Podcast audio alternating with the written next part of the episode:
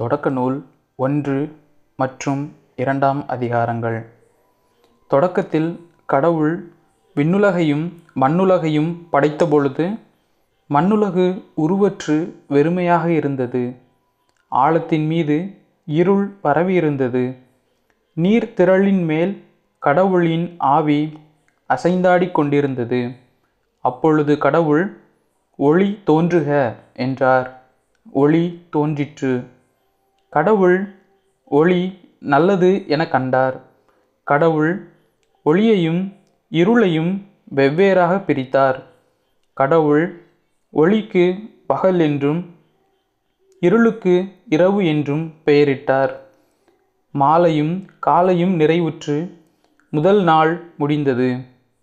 அப்பொழுது கடவுள், நீர்த்திரளுக்கு இடையில் வானம் தோன்றுக, அது நீரினின்று நீரை பிரிக்கட்டும் என்றார். கடவுள் வானத்தை உருவாக்கி வானத்திற்கு கீழுள்ள நீரையும் வானத்திற்கு மேலுள்ள நீரையும் பிரித்தார். அது அவ்வாறே ஆயிற்று. கடவுள் வானத்திற்கு விண்ணுலகம் என்று பெயரிட்டார். மாலையும் காலையும் நிறைவுற்று இரண்டாம் நாள் முடிந்தது. அப்பொழுது கடவுள், விண்ணுலகுக்கு கீழுள்ள நீர் எல்லாம் ஓரிடத்தில் ஒன்று சேர உலர்ந்த தரை தோன்றுக என்றார். அது அவ்வாறே ஆயிற்று. கடவுள் உலர்ந்த தரைக்கு நிலம் என்றும் ஒன்று திரண்ட நீருக்கு கடல் என்றும் பெயரிட்டார். கடவுள் அது நல்லது என கண்டார். அப்பொழுது கடவுள் புற்பூண்டுகளை, விதை தரும் செடிகளையும் கனி தரும் பல மரங்களையும் அந்த அந்த இனத்தின்படியே நிலம் விளைவிக்கட்டும் என்றார். அது அவ்வாறே ஆயிற்று. புற்பூண்டுகளையும் விதையை பிறப்பிக்கும் செடிகளையும் கனி தரும் மரங்களையும் அந்த அந்த இனத்தின்படி நிலம் விளைவித்தது. கடவுள் அது நல்லது என கண்டார். மாலையும் காலையும் நிறைவுற்று மூன்றாம் நாள் முடிந்தது. அப்பொழுது கடவுள் பகலையும் இரவையும் வெவ்வேறாக பிரிப்பதற்கும் காலங்கள், நாட்கள், ஆண்டுகள் ஆகியவற்றை குறிப்பதற்கும் விண் விரிவினில் ஒளி பிளம்புகள் தோன்றுக, அவை மண்ணுலகிற்கு ஒளி தர விண் விரிவினில் ஒளி பிளம்புகளாக இருக்கட்டும் என்றார். அது அவ்வாறே ஆயிற்று. கடவுள் இரு பெரும் ஒளி பிளம்புகளை உருவாக்கினார். பகலை ஆள்வதற்கு பெரிய ஒளி பிளம்பையும் இரவை ஆள்வதற்கு சிறிய ஒளி பிளம்பையும் மற்றும் விண்மீன்களையும் அவர் உருவாக்கினார். கடவுள் விண்ணுலகிற்கு ஒளி தர விண்ணுலக வானத்தில் அவற்றை அமைத்தார். பகலையும் இரவையும் ஆள்வதற்கும் ஒளியையும் இருளையும் வெவ்வேறாக பிரிப்பதற்கும் அவற்றை அமைத்தார். கடவுள் அது நல்லது என கண்டார். மாலையும் காலையும் நிறைவுற்று நான்காம் நாள் முடிந்தது. அப்பொழுது கடவுள் திரளான உயிரினங்கள் தண்ணீர் தோன்றுவிப்பதாக, விண்ணுலக வானத்தில் நிலத்திற்கு மேலே பறவைகள் பரப்பனவாக என்றார். இவ்வாறு கடலின் பெரும் பாம்புகளையும் திரள் திரளாக நீரில் நீந்தி வாழும் உயிரினங்களையும் இறக்கையுள்ள எல்லாவித பறவைகளையும் அவற்றின் இனத்தின்படி கடவுள் படைத்தார். கடவுள் அது நல்லது என கண்டார். கடவுள் அவற்றிற்கு ஆசி வழங்கி, பலுகி பெருகி கடல் நீரை நிரப்புங்கள், பறவைகளும் மண்ணுலகில் பெருகட்டும் என்றுரைத்தார். மாலையும் காலையும் நிறைவுற்று ஐந்தாம் நாள் முடிந்தது. அப்பொழுது கடவுள் கால்நடைகள், ஊர்வன, காட்டு விலங்குகள் ஆகியவற்றை அவ்வவற்றின் இனத்தின்படி நிலம் தோற்றுவிப்பதாக என்றார். கடவுள் காட்டு விலங்குகளையும் கால்நடைகளையும் நிலத்தில் ஊர்வன யாவற்றையும் அவ்வவற்றின் இனத்தின்படி உருவாக்கினார். கடவுள் அது நல்லது எனக் கண்டார். அப்பொழுது கடவுள், மானிடரை நம் உருவிலும் நம் சாயலிலும் உண்டாக்குவோம், அவர்கள் கடல் மீன்களையும் வானத்து பறவைகளையும் கால்நடைகளையும் மண்ணுலகு முழுவதையும் நிலத்தில் ஊர்வன யாவற்றையும் ஆளட்டும் என்றார். கடவுள் தம் உருவில் மானிடரை படைத்தார். கடவுளின் உருவிலேயே அவர்களை படைத்தார். ஆணும் பெண்ணுமாக அவர்களை படைத்தார். கடவுள் அவர்களுக்கு ஆசி வழங்கி, பலுகி பெருகி மண்ணுலகை நிரப்புங்கள், அதை உங்கள் ஆற்றலுக்கு உட்படுத்துங்கள், கடல் மீன்களையும் வானத்து பறவைகள் நிலத்தில் ஊர்ந்து உயிர் வாழ்வன அனைத்தையும் ஆளுங்கள் என்றார். அப்பொழுது கடவுள் மண்ணுலகெங்கும் உள்ள விதை தரும் செடிகள் பழமரங்கள் அனைத்தையும் உங்களுக்கு நான் கொடுத்துள்ளேன், இவை உங்களுக்கு உணவாகட்டும், எல்லா காட்டு விலங்குகள் வானத்து பறவைகள் நிலத்தில் ஊர்வன ஆகிய அனைத்து உயிரினங்களுக்கும் பசுமையான செடிகள் அனைத்தையும் நான் உணவாக தந்துள்ளேன் என்றார். அது அவ்வாறே ஆயிற்று. கடவுள் தாம் உருவாக்கிய அனைத்தையும் நோக்கினார். அவை மிகவும் நன்றாய் இருந்தன. மாலையும் காலையும் நிறைவுற்று ஆறாம் நாள் முடிந்தது. அதிகாரம் இரண்டு. விண்ணுலகும் மண்ணுலகும் அவற்றில் உள்ள அமைப்புகள் அனைத்தும் உருவாக்க பெற்று நிறைவேறின. மேலும் கடவுள் தாம் செய்த வேலையை ஏழாம் நாளில் முடித்திருந்தார்.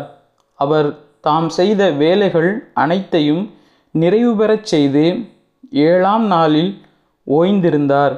கடவுள் ஏழாம் நாளுக்கு ஆசி வழங்கி அதை புனிதப்படுத்தினார்.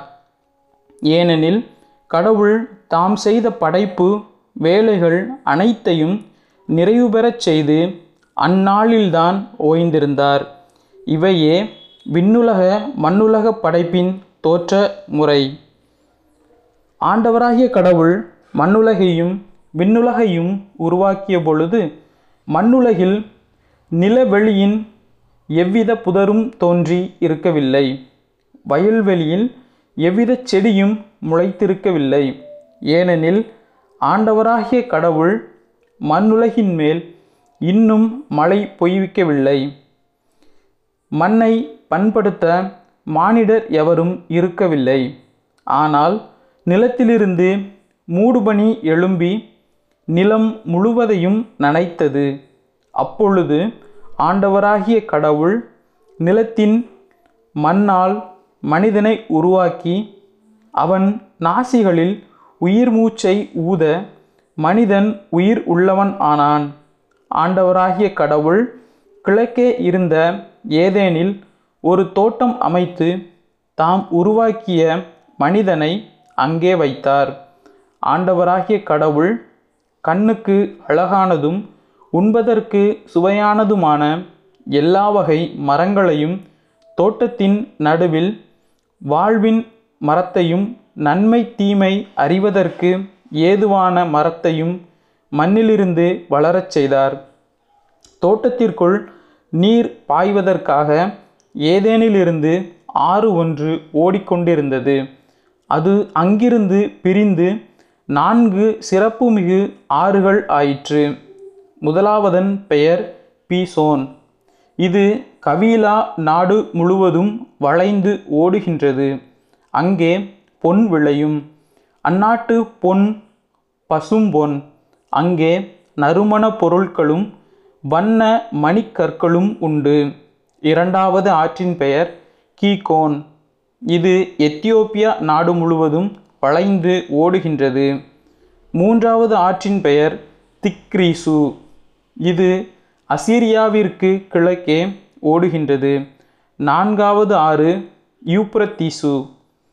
ஏதேன் தோட்டத்தை பண்படுத்தவும் பாதுகாக்கவும் ஆண்டவராகிய கடவுள் மனிதனை அங்கு கொண்டு வந்து குடியிருக்கச் செய்தார். ஆண்டவராகிய கடவுள் மனிதனிடம், தோட்டத்தில் இருக்கும் எந்த மரத்திலிருந்தும் உன் விருப்பம் போல் நீ உண்ணலாம், ஆனால் நன்மை தீமை அறிவதற்கு ஏதுவான மரத்திலிருந்து மட்டும் உண்ணாதே. ஏனெனில் அதிலிருந்து நீ உண்ணும் நாளில் சாகவே சாவாய் என்று கட்டளையிட்டு சொன்னார். பின்பு ஆண்டவராகிய கடவுள், மனிதன் தனிமையாக இருப்பது நல்லதன்று, அவனுக்கு தகுந்த துணையை உருவாக்குவேன் என்றார்.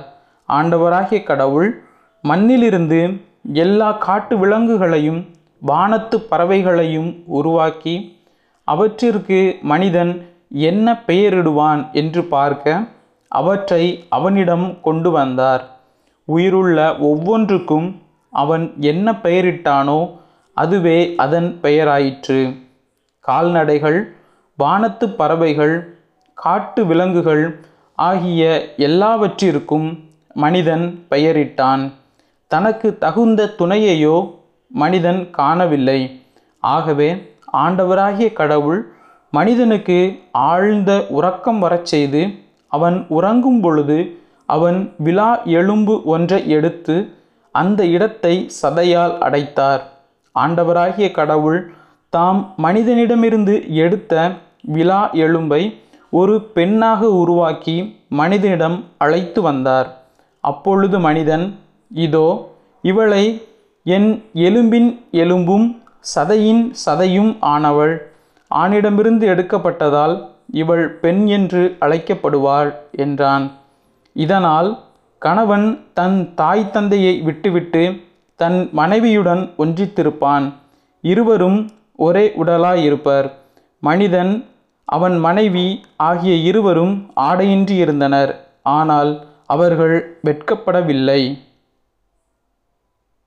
ஆண்டவராகிய கடவுள் உருவாக்கிய காட்டு விலங்குகளிலெல்லாம் பாம்பு மிகவும் சூழ்ச்சிமிக்கதாக இருந்தது. அது பெண்ணிடம், கடவுள் உங்களிடம் தோட்டத்தில் உள்ள எல்லா மரங்களிலிருந்தும் உண்ணக்கூடாது என்றது உண்மையா என்று கேட்டது. பெண் பாம்பிடம், தோட்டத்தில் இருக்கும் மரங்களின் பழங்களை நாங்கள் உண்ணலாம், ஆனால் தோட்டத்தின் நடுவில் உள்ள மரத்தின் கனியை மட்டும் நீங்கள் உண்ணக்கூடாது, அதை தொடவும் கூடாது, மீறினால் நீங்கள் சாவீர்கள் என்று கடவுள் சொன்னார் என்றாள். பாம்பு பெண்ணிடம், நீங்கள் சாகவே மாட்டீர்கள், ஏனெனில் நீங்கள் அதிலிருந்து உண்ணும் நாளில் உங்கள் கண்கள் திறக்கப்படும், நீங்கள் கடவுளைப் போல் நன்மை தீமையை அறிவீர்கள் என்பது கடவுளுக்கு தெரியும் என்றது. அந்த மரம் உண்பதற்கு சுவையானதாகவும் கண்களுக்கு களிப்பூட்டுவதாகவும் அறிவு பெறுவதற்கு விரும்பத்தக்கதாகவும் இருந்ததை கண்டு பெண் அந்த பழத்தை பறித்து உண்டாள். அதை தன்னிடமிருந்த தன் கணவனுக்கும் கொடுத்தாள். அவனும் உண்டான். அப்பொழுது அவர்கள் இருவரின் கண்களும் திறக்கப்பட்டன. அவர்கள் தாங்கள் ஆடையின்றி இருப்பதை அறிந்தனர். ஆகவே அத்தி இலைகளை தைத்து தங்களுக்கு ஆடைகளை செய்து கொண்டனர். மென்காற்று வீசிய பொழுதினிலே தோட்டத்தில் ஆண்டவராகிய கடவுள் உலவிக் கொண்டிருந்த ஓசை கேட்டு மனிதனும் அவன் மனைவியும் ஆண்டவராகிய கடவுளின் திருமுன்னிருந்து விலகி தோட்டத்தின் மரங்களுக்கு இடையே ஒளிந்து கொண்டனர். ஆண்டவராகிய கடவுள் மனிதனை கூப்பிட்டு, நீ எங்கே இருக்கின்றாய் என்று கேட்டார். உம் குரல் ஒலியை நான் தோட்டத்தில் கேட்டேன், ஆனால் எனக்கு அச்சமாக இருந்தது, ஏனெனில் நான் ஆடையின்றி இருந்தேன், எனவே நான் ஒளிந்து கொண்டேன் என்றான். மனிதன், நீ ஆடையின்றி இருக்கின்றாய் என்று உனக்கு சொன்னது யார்?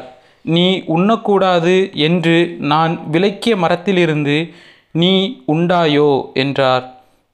அப்பொழுது அவன், என்னுடன் இருக்கும்படி நீர் தந்த அந்த பெண் மரத்தின் கனியை எனக்கு கொடுத்தாள், நானும் உண்டேன் என்றான்.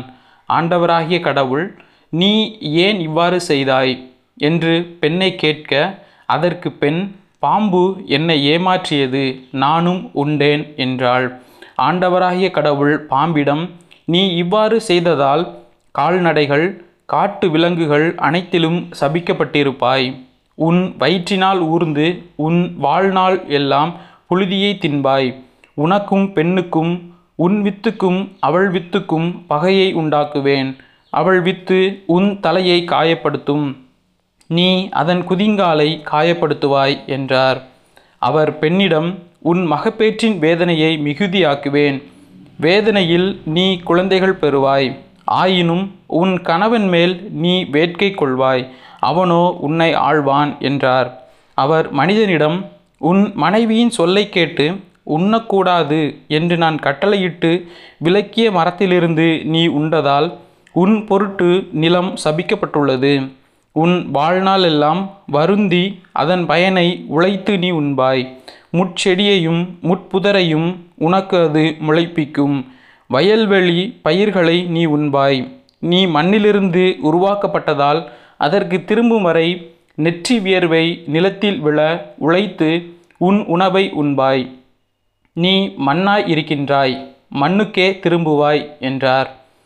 மனிதன் தன் மனைவிக்கு ஏவாள் என்று பெயரிட்டான். ஏனெனில் உயிருள்ளோர் எல்லாருக்கும் அவளே தாய். ஆண்டவராகிய கடவுள் மனிதனுக்கும் அவன் மனைவிக்கும் தோல் ஆடைகள் செய்து அவர்கள் அணியச் செய்தார். பின்பு ஆண்டவராகிய கடவுள், மனிதன் இப்பொழுது நம்முள் ஒருவர் போல் நன்மை தீமை அறிந்தவன் ஆகிவிட்டான், இனி அவன் என்றென்றும் வாழ்வதற்காக வாழ்வின் மரத்திலிருந்தும் பறித்து உண்ண கையை நீட்டிவிடக்கூடாது என்றார். எனவே ஆண்டவராகிய கடவுள் அவன் உருவாக்கப்பட்ட அதே மண்ணை பண்படுத்த அவனை ஏதேன் தோட்டத்திலிருந்து வெளியே அனுப்பிவிட்டார். இவ்வாறாக அவர் மனிதனை வெளியே துரத்திவிட்டார். ஏதேன் தோட்டத்திற்கு கிழக்கே வாழ்வின் மரத்திற்கு செல்லும் வழியை காப்பதற்கு கெருபுகளையும் சுற்றி சுழலும் சுடரொளி வாளையும் வைத்தார். அதிகாரம் நான்கு. ஆதாம் தன் மனைவி ஏவாளுடன் கூடி வாழ்ந்தான். அவள் கருவுற்று காயினை பெற்றெடுத்தாள். அவள் ஆண்டவர் அருளால் ஆண்மகன் ஒருவனை நான் பெற்றுள்ளேன் என்றாள். பின்பு அவள் அவன் சகோதரன் ஆபேலை பெற்றெடுத்தாள். ஆபேல் ஆடு மேய்ப்பவன் ஆனான், காயின் நிலத்தை பண்படுத்துபவன் ஆனான். சில நாட்கள் சென்றன.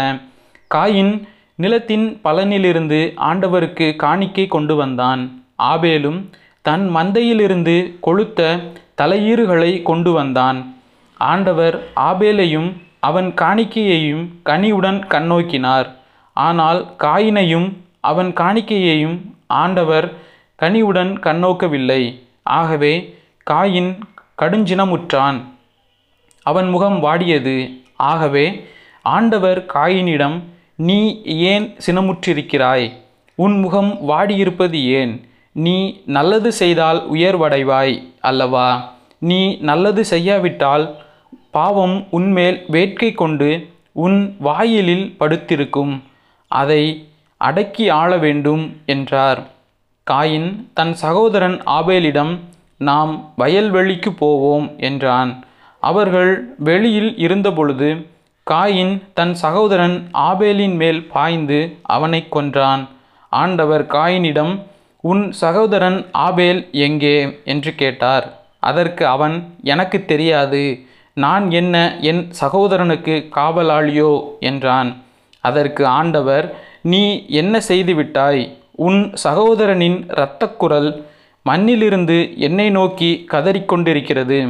இப்பொழுது உன் கைகள் சிந்திய உன் சகோதரனின் இரத்தத்தை தன் வாய் திறந்து குடித்த மண்ணை முன்னிட்டு நீ சபிக்கப்படுகின்றாய். நீ மண்ணில் பயிரிடும் பொழுது அது இனிமேல் உனக்கு பலன் தராது, மண்ணுலகில் நீ நாடோடியாக அலைந்து திரிவாய் என்றார். காயின் ஆண்டவரிடம், எனக்கு கொடுக்கப்பட்ட தண்டனை என்னால் தாங்க முடியாததாக இருக்கின்றது. இன்று நீர் என்னை இம்மண்ணிலிருந்து துரத்தி இருக்கின்றீர், உமது முன்னிலையினின்று நான் மறைக்கப்பட்டுள்ளேன், மண்ணுலகில் நான் நாடோடியாக அலைந்து திரிய வேண்டியுள்ளது, என்னை காண்கின்ற எவனும் என்னை கொல்வானே என்றான்.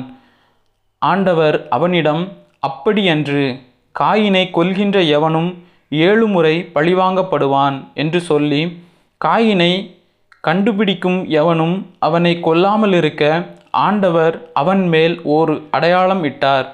பின்னர் காயின் ஆண்டவர் திருமுன்னே விட்டு ஏதேனுக்கு கிழக்கே இருந்த நோது நாட்டில் குடியேறினான். காயின் தன் மனைவியுடன் கூடி வாழ அவளும் கருவுற்று யோனோக்கை பெற்றெடுத்தாள். அப்பொழுது காயின் ஒரு நகரத்தை நிறுவி அதற்கு தன் மகன் ஏனோக்கின் பெயரை வைத்தான். ஏனோக்கிற்கு ஈராது பிறந்தான். ஈராதுக்கு மெகுயாவேல் பிறந்தான். மெகுயாவேலுக்கு மெத்துசாவேல் பிறந்தான். மெத்துசாவேலுக்கு இலாமேக்கு பிறந்தான். இலாமேக்கு இரு பெண்களை மணந்து கொண்டான். ஒருத்தியின் பெயர் ஆதா, மற்றொருத்தியின் பெயர் சில்லா. ஆதா யாபாலை பெற்றெடுத்தாள். இவன்தான் ஆடு மாடு மேய்த்து கூடாரத்தில் வாழும் மக்களின் தந்தை. அவன் சகோதரன் பெயர் யூபால். இவன்தான் யாழ் மீட்டுவோர் குழல் ஊதுவோர் ஆகியோர் அனைவரின் தந்தை. சில்லா தூபால் காயினை பெற்றெடுத்தாள். இவன் வெண்கலத்தாலும் இரும்பாலும் எல்லாவிதமான கருவிகள் செய்யும் கொல்லன் ஆனான். தூபால் காயினுக்கு நாகாமா என்ற சகோதரி இருந்தாள். இலாமேக்கு தன் மனைவியரிடம், ஆதா சில்லா, நான் சொல்வதை கவனியுங்கள். இலாமேக்கின் மனைவி, என் சொல்லுக்கு செவி கொடுங்கள். என்னை காயப்படுத்தியதற்காக ஒருவனை நான் கொன்றுவிட்டேன். என்னை அடித்ததற்காக அந்த இளைஞனை நான் கொன்றேன். காயினுக்காக ஏழு முறை பழிவாங்கப்பட்டால் இலாமேக்கிற்காக எழுபது ஏழு முறை பழிவாங்கப்படும் என்றான். ஆதாம் மீண்டும் தன் மனைவியுடன் கூடி வாழ அவளும் மகன் ஒருவனை பெற்று அவனுக்கு சேத்து என்று பெயரிட்டான். காயின் ஆபேலை கொன்றதால் அவனுடைய இடத்தில் இன்னொருவனை கடவுள் வைத்தருளினார் என்றாள். சேத்துவுக்கும் மகன் ஒருவன் பிறந்தான். அவனுக்கு அவன் ஏனோசு என்று பெயரிட்டான். அப்பொழுதே ஆண்டவர் என்னும் திருப்பெயரால் அவரை வழிபடலாயினர். தொடக்க நூல் ஐந்தாம் அதிகாரம். ஆதாமின் வழிமரபின் அட்டவணை பின்வருமாறு. கடவுள் மனிதரை படைத்த பொழுது அவர்களை தம் சாயலில் உருவாக்கினார். ஆணும் பெண்ணுமாக அவர்களை படைத்தார். அவர்களை படைத்த நாளில் அவர்களுக்கு ஆசி வழங்கி மனிதர் என்று பெயரிட்டார். ஆதாமுக்கு நூற்று முப்பது வயதான பொழுது அவனுக்கு அவன் சாயலிலும் உருவிலும் மகன் ஒருவன் பிறந்தான். அவனுக்கு சேத்து என்று பெயரிட்டான். சேத்து பிறந்தபின் ஆதாம் எண்ணூறு ஆண்டுகள் வாழ்ந்தான். ஆதாமுக்கு புதல்வரும் புதல்வியரும் பிறந்தனர். மொத்தம் தொள்ளாயிரத்து முப்பது ஆண்டுகள் வாழ்ந்தபின் ஆதாம் இறந்தான். சேத்துக்கு நூற்றைந்து வயதான பொழுது அவனுக்கு ஏனேசு பிறந்தான். ஏனேசு பிறந்தபின் சேத்து எண்ணூற்று ஏழு ஆண்டுகள் வாழ்ந்தான். சேத்துக்கு புதல்வரும் புதல்வியரும் பிறந்தனர். மொத்தம் தொள்ளாயிரத்து பனிரெண்டு ஆண்டுகள் வாழ்ந்தபின் சேத்து இறந்தான். யோனேசுக்கு தொண்ணூறு வயதான போது அவனுக்கு கேனான் பிறந்தான். கேனான் பிறந்த பின் ஏனேசு எண்ணூற்று பதினைந்து ஆண்டுகள் வாழ்ந்தான். கேனானுக்கு புதல்வரும் புதல்வியரும் பிறந்தனர். மொத்தம் தொள்ளாயிரத்தைந்து ஆண்டுகள் வாழ்ந்தபின் ஏனேசு இறந்தான். கேனானுக்கு எழுபது வயதான போது அவனுக்கு மகளலேல் பிறந்தான். மகளலேல் பிறந்தபின் கேனான் எண்ணூற்று நாற்பது ஆண்டுகள் வாழ்ந்தான். கேனானுக்கு புதல்வரும் புதல்வியரும் பிறந்தனர். மொத்தம் தொள்ளாயிரத்து பத்து ஆண்டுகள் வாழ்ந்தபின் கேனான் இறந்தான். மகளலேலுக்கு அறுபத்தைந்து வயதான போது அவனுக்கு ஏரேது பிறந்தான். ஏரேது பிறந்தபின் மகளலேல் எண்ணூற்று முப்பது ஆண்டுகள் வாழ்ந்தான். மகளலேலுக்கு புதல்வரும் புதல்வியரும் பிறந்தனர். மொத்தம் எண்ணூற்று தொன்னூற்றைந்து ஆண்டுகள் வாழ்ந்தபின் மகளலேல் இறந்தான். ஏரேதுக்கு நூற்று அறுபத்தி இரண்டு வயதான போது அவனுக்கு ஏனேக்கு பிறந்தான். ஏனேக்கு பிறந்தபின் ஏரேது எண்ணூறு ஆண்டுகள் வாழ்ந்தான். ஏரேதுக்கு புதல்வரும் புதல்வியரும் பிறந்தனர். மொத்தம் தொள்ளாயிரத்து அறுபத்தி இரண்டு ஆண்டுகள் வாழ்ந்தபின் ஏரேது இறந்தான். ஏனேக்குக்கு அறுபத்தைந்து வயதான போது அவனுக்கு மெத்து சேலா பிறந்தான். மெத்து சேலா பிறந்தபின் ஏனோக்கு முன்னூறு ஆண்டுகள் கடவுளோடு நடந்தான். ஏனோக்கிற்கு புதல்வரும் புதல்வியரும் பிறந்தனர். ஏனோக்கு மொத்தம் முன்னூற்று அறுபத்தி ஐந்து ஆண்டுகள் வாழ்ந்தான். ஏனோக்கு கடவுளோடு நடந்து கொண்டிருந்தான். பின்பு அவனை காணவில்லை, ஏனெனில் கடவுள் அவனை எடுத்து கொண்டார். மெத்துசேலாவுக்கு நூற்று எண்பத்தேழு வயதான போது அவனுக்கு இலாமேக்கு பிறந்தான். இலாமேக்கு பிறந்தபின் மெத்துசேலா எழுநூற்று எண்பத்தி இரண்டு ஆண்டுகள் வாழ்ந்தான். மெத்துசேலாவுக்கு புதல்வரும் புதல்வியரும் பிறந்தனர். மெத்துசேலா மொத்தம் தொள்ளாயிரத்து அறுபத்தொன்பது ஆண்டுகள் வாழ்ந்தபின் இறந்தான். இலாமேக்கிற்கு நூற்று எண்பத்தி இரண்டு வயதான போது அவனுக்கு மகன் ஒருவன் பிறந்தான். அவன் ஆண்டவரின் சாபத்திற்குள்ளான மண்ணில் நமக்கு உண்டான கடின வேலையிலும் உழைப்பிலும் நமக்கு ஆறுதல் அளிப்பான் என்று சொல்லி அவனுக்கு நோவா என்று பெயரிட்டான். நோவா பிறந்தபின் இலாமேக்கு ஐநூற்று தொண்ணூற்றி ஐந்து ஆண்டுகள் வாழ்ந்தான். இலாமேக்கிற்கு புதல்வரும் புதல்வியரும் பிறந்தனர். இலாமேக்கு மொத்தம் எழுநூற்று எழுபத்தேழு ஆண்டுகள் வாழ்ந்தபின் இறந்தான். நோவாவிற்கு ஐநூறு வயதான போது அவருக்கு சேம், காம், எப்பேத்து ஆகியோர் பிறந்தனர். தொடக்க நூல் அதிகாரம் ஆறு. மண்ணில் மனிதர் பெருகத் தொடங்கி அவர்களுக்கு புதல்வியர் பிறந்த பொழுது மனிதரின் புதல்வியர் அழகாக இருப்பதை தெய்வ புதல்வர் கண்டு தாங்கள் தேர்ந்து கொண்டவர்களையெல்லாம் மனைவியர் ஆக்கி கொண்டனர். அப்பொழுது ஆண்டவர், என் ஆவி தவறிழைக்கும் மனிதனில் என்றென்றும் தங்கப்போவதில்லை, அவன் வெறும் சதைதானே, இனி அவன் நூற்றி இருபது ஆண்டுகளே வாழ்வான் என்றார். தெய்வ புதல்வர் மனிதரின் புதல்வியருடன் சேர்ந்து அவர்களுக்கு குழந்தைகள் பிறக்க அக்காலத்திலும் அதற்கு பின்னரும் மண்ணுலகில் அரக்கர் இருந்தனர். அவர்களே பெயர் பெற்ற பழங்கால பெருவீரர்கள் ஆவர். மண்ணுலகில் மனிதர் செய்யும் தீமை பெருகுவதையும் அவர்களின் இதய சிந்தனைகளையெல்லாம் நாள் முழுவதும் தீமையையே உருவாக்குவதையும் ஆண்டவர் கண்டார். மண்ணுலகில் மனிதரை உருவாக்கியதற்காக ஆண்டவர் மனம் வருந்தினார். அவரது உள்ளம் துயரமடைந்தது. அப்பொழுது ஆண்டவர், நான் படைத்த மனிதரை மண்ணிலிருந்து அழித்தொழிப்பேன். மனிதர் முதல் கால்நடைகள், ஊர்வன, வானத்து பறவைகள் வரை அனைத்தையும் அழிப்பேன். ஏனெனில் இவற்றை உருவாக்கியதற்காக நான் மனம் வருந்துகிறேன் என்றார்.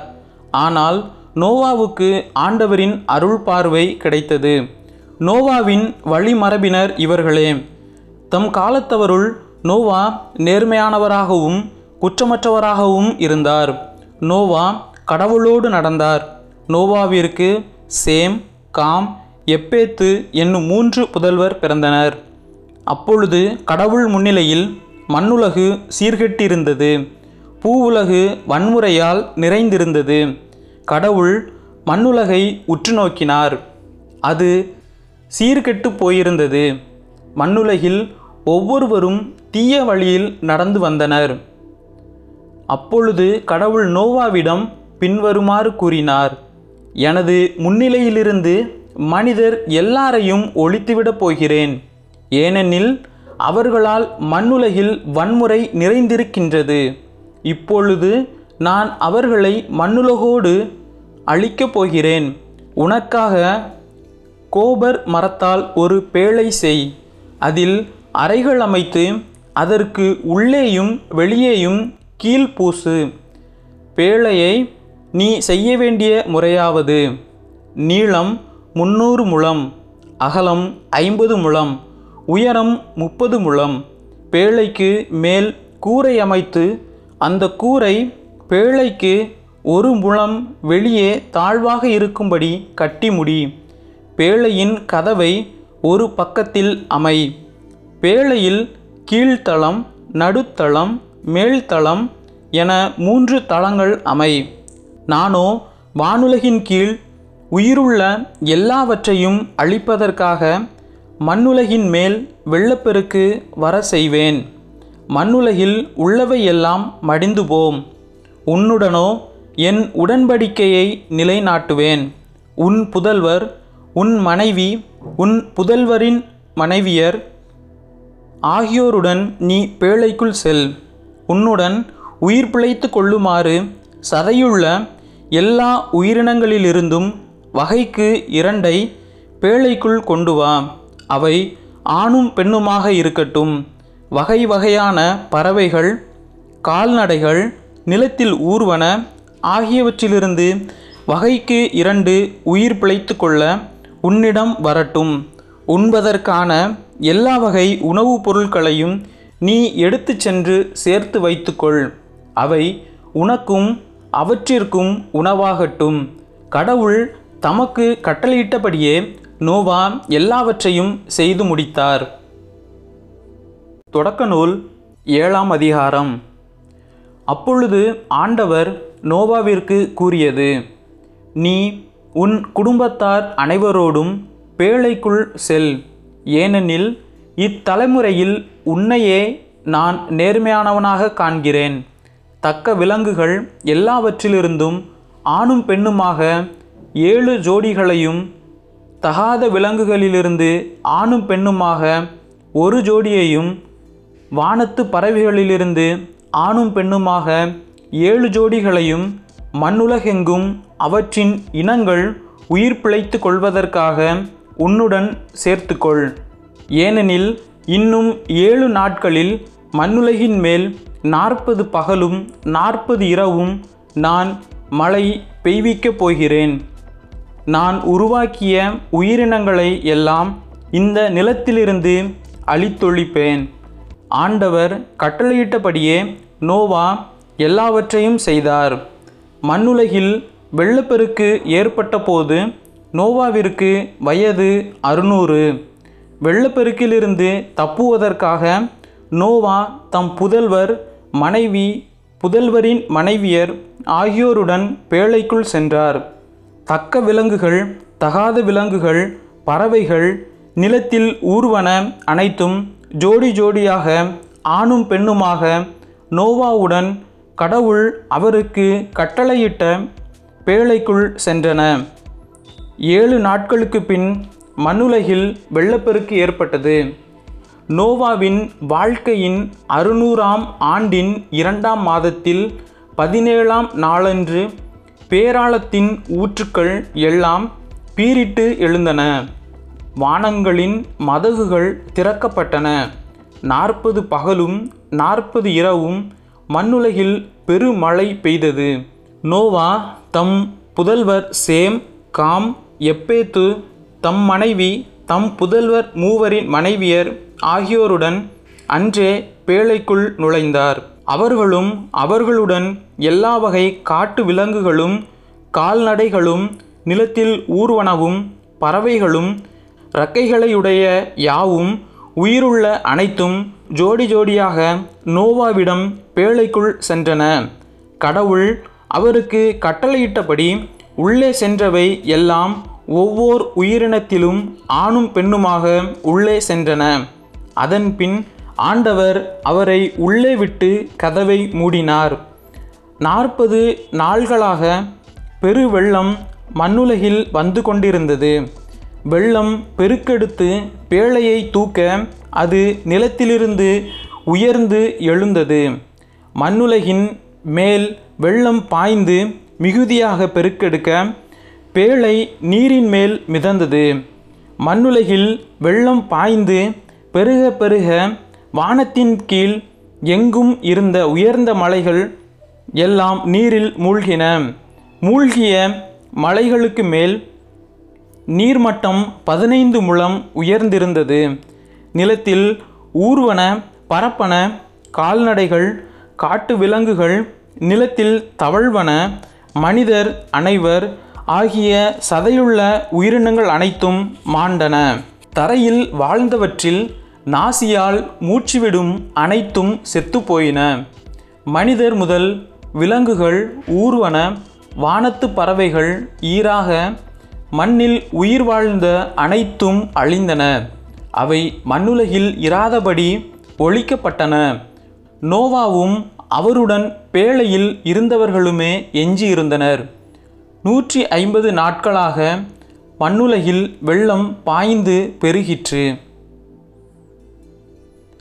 தொடக்க நூல் எட்டாம் அதிகாரம்.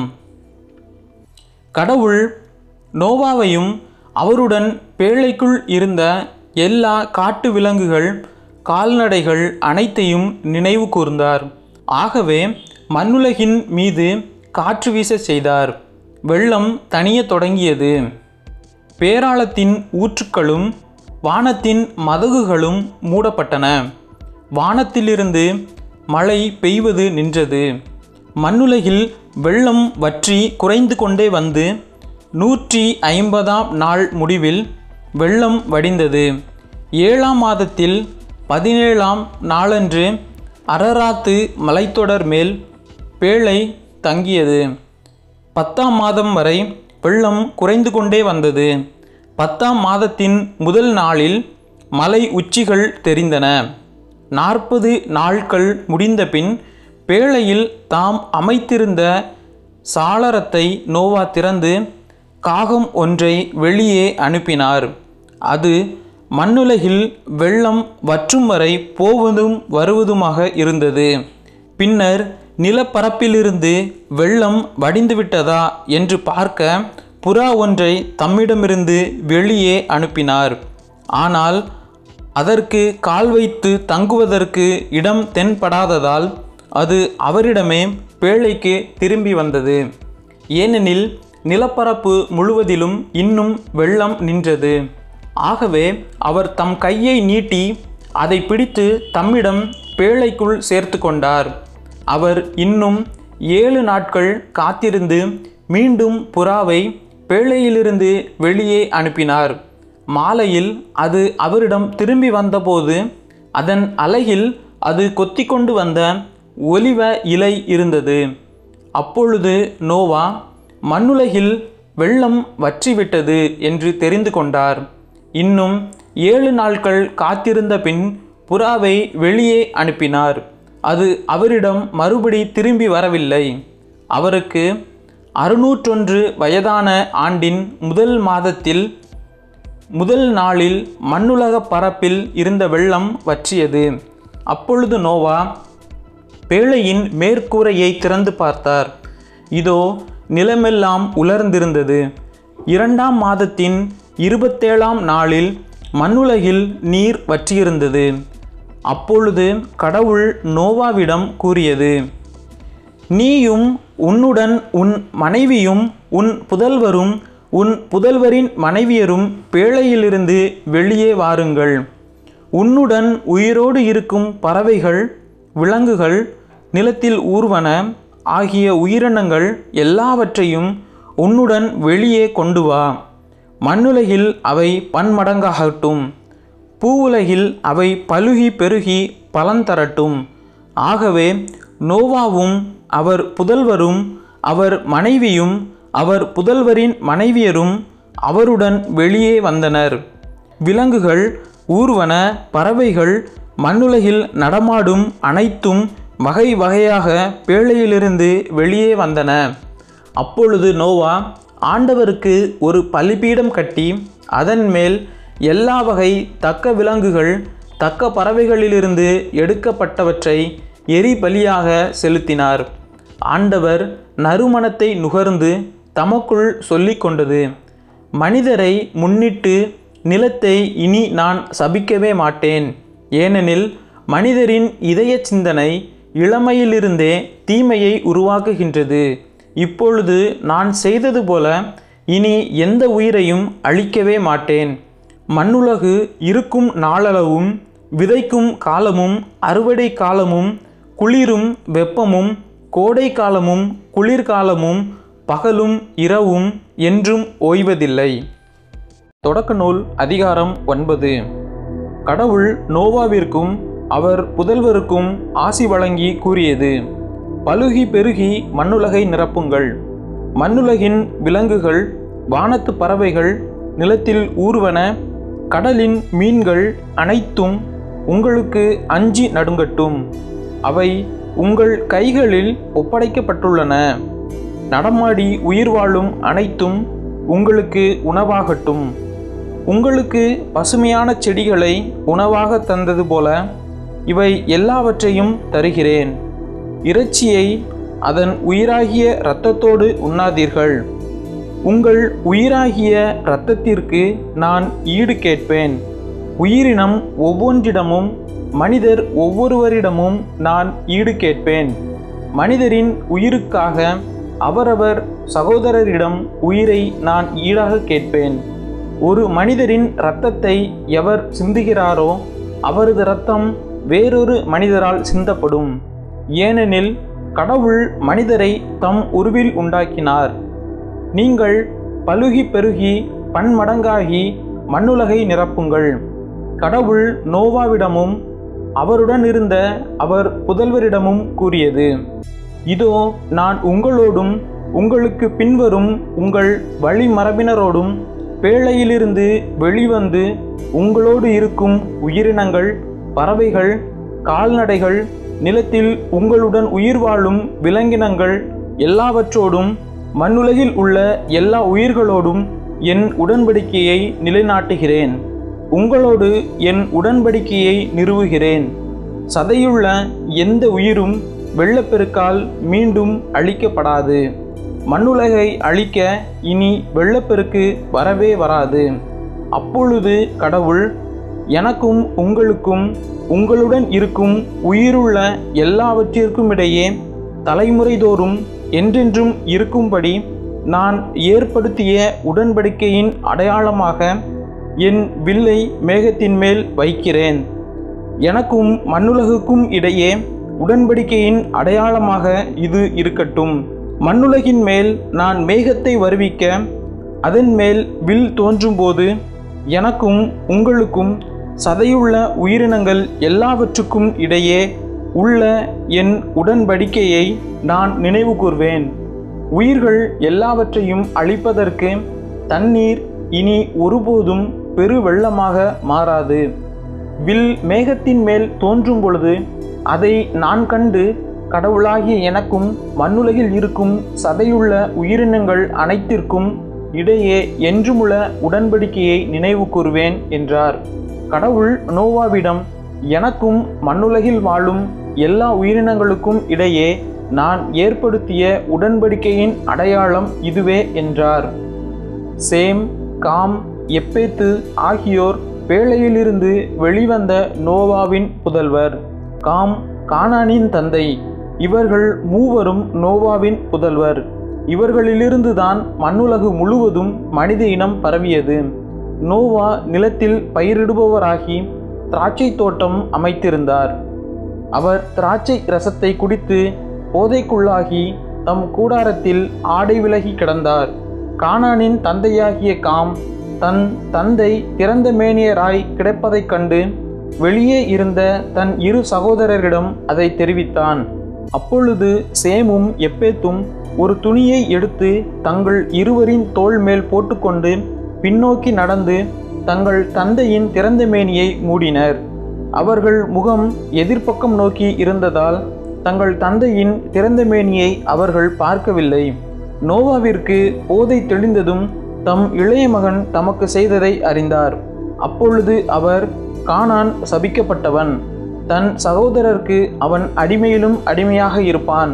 சேமின் கடவுளாகி ஆண்டவர் போற்றி. அவனுக்கு கானான் அடிமையாக இருப்பான். கடவுள் எப்பேத்து குடும்பத்தை பெருகச் செய்யட்டும். அவன் சேமின் கூடாரத்தில் வாழட்டும். அவனுக்கும் கானான் அடிமையாக இருக்கட்டும் என்றார். வெள்ளப்பெருக்குக்கு பின்னர் நோவா முன்னூற்றி ஐம்பது ஆண்டுகள் வாழ்ந்தார். இவ்வாறு நோவா தொள்ளாயிரத்தி ஐம்பது ஆண்டுகள் வாழ்ந்தபின் இறந்தார். அதிகாரம் பத்து. நோவாவின் புதல்வர் சேம், காம், எப்பேத்து ஆகியோரின் வழிமரபினர் இவர்களே. வெள்ளப்பெருக்குக்கு பின் அவர்களுக்கு புதல்வர் பிறந்தனர்.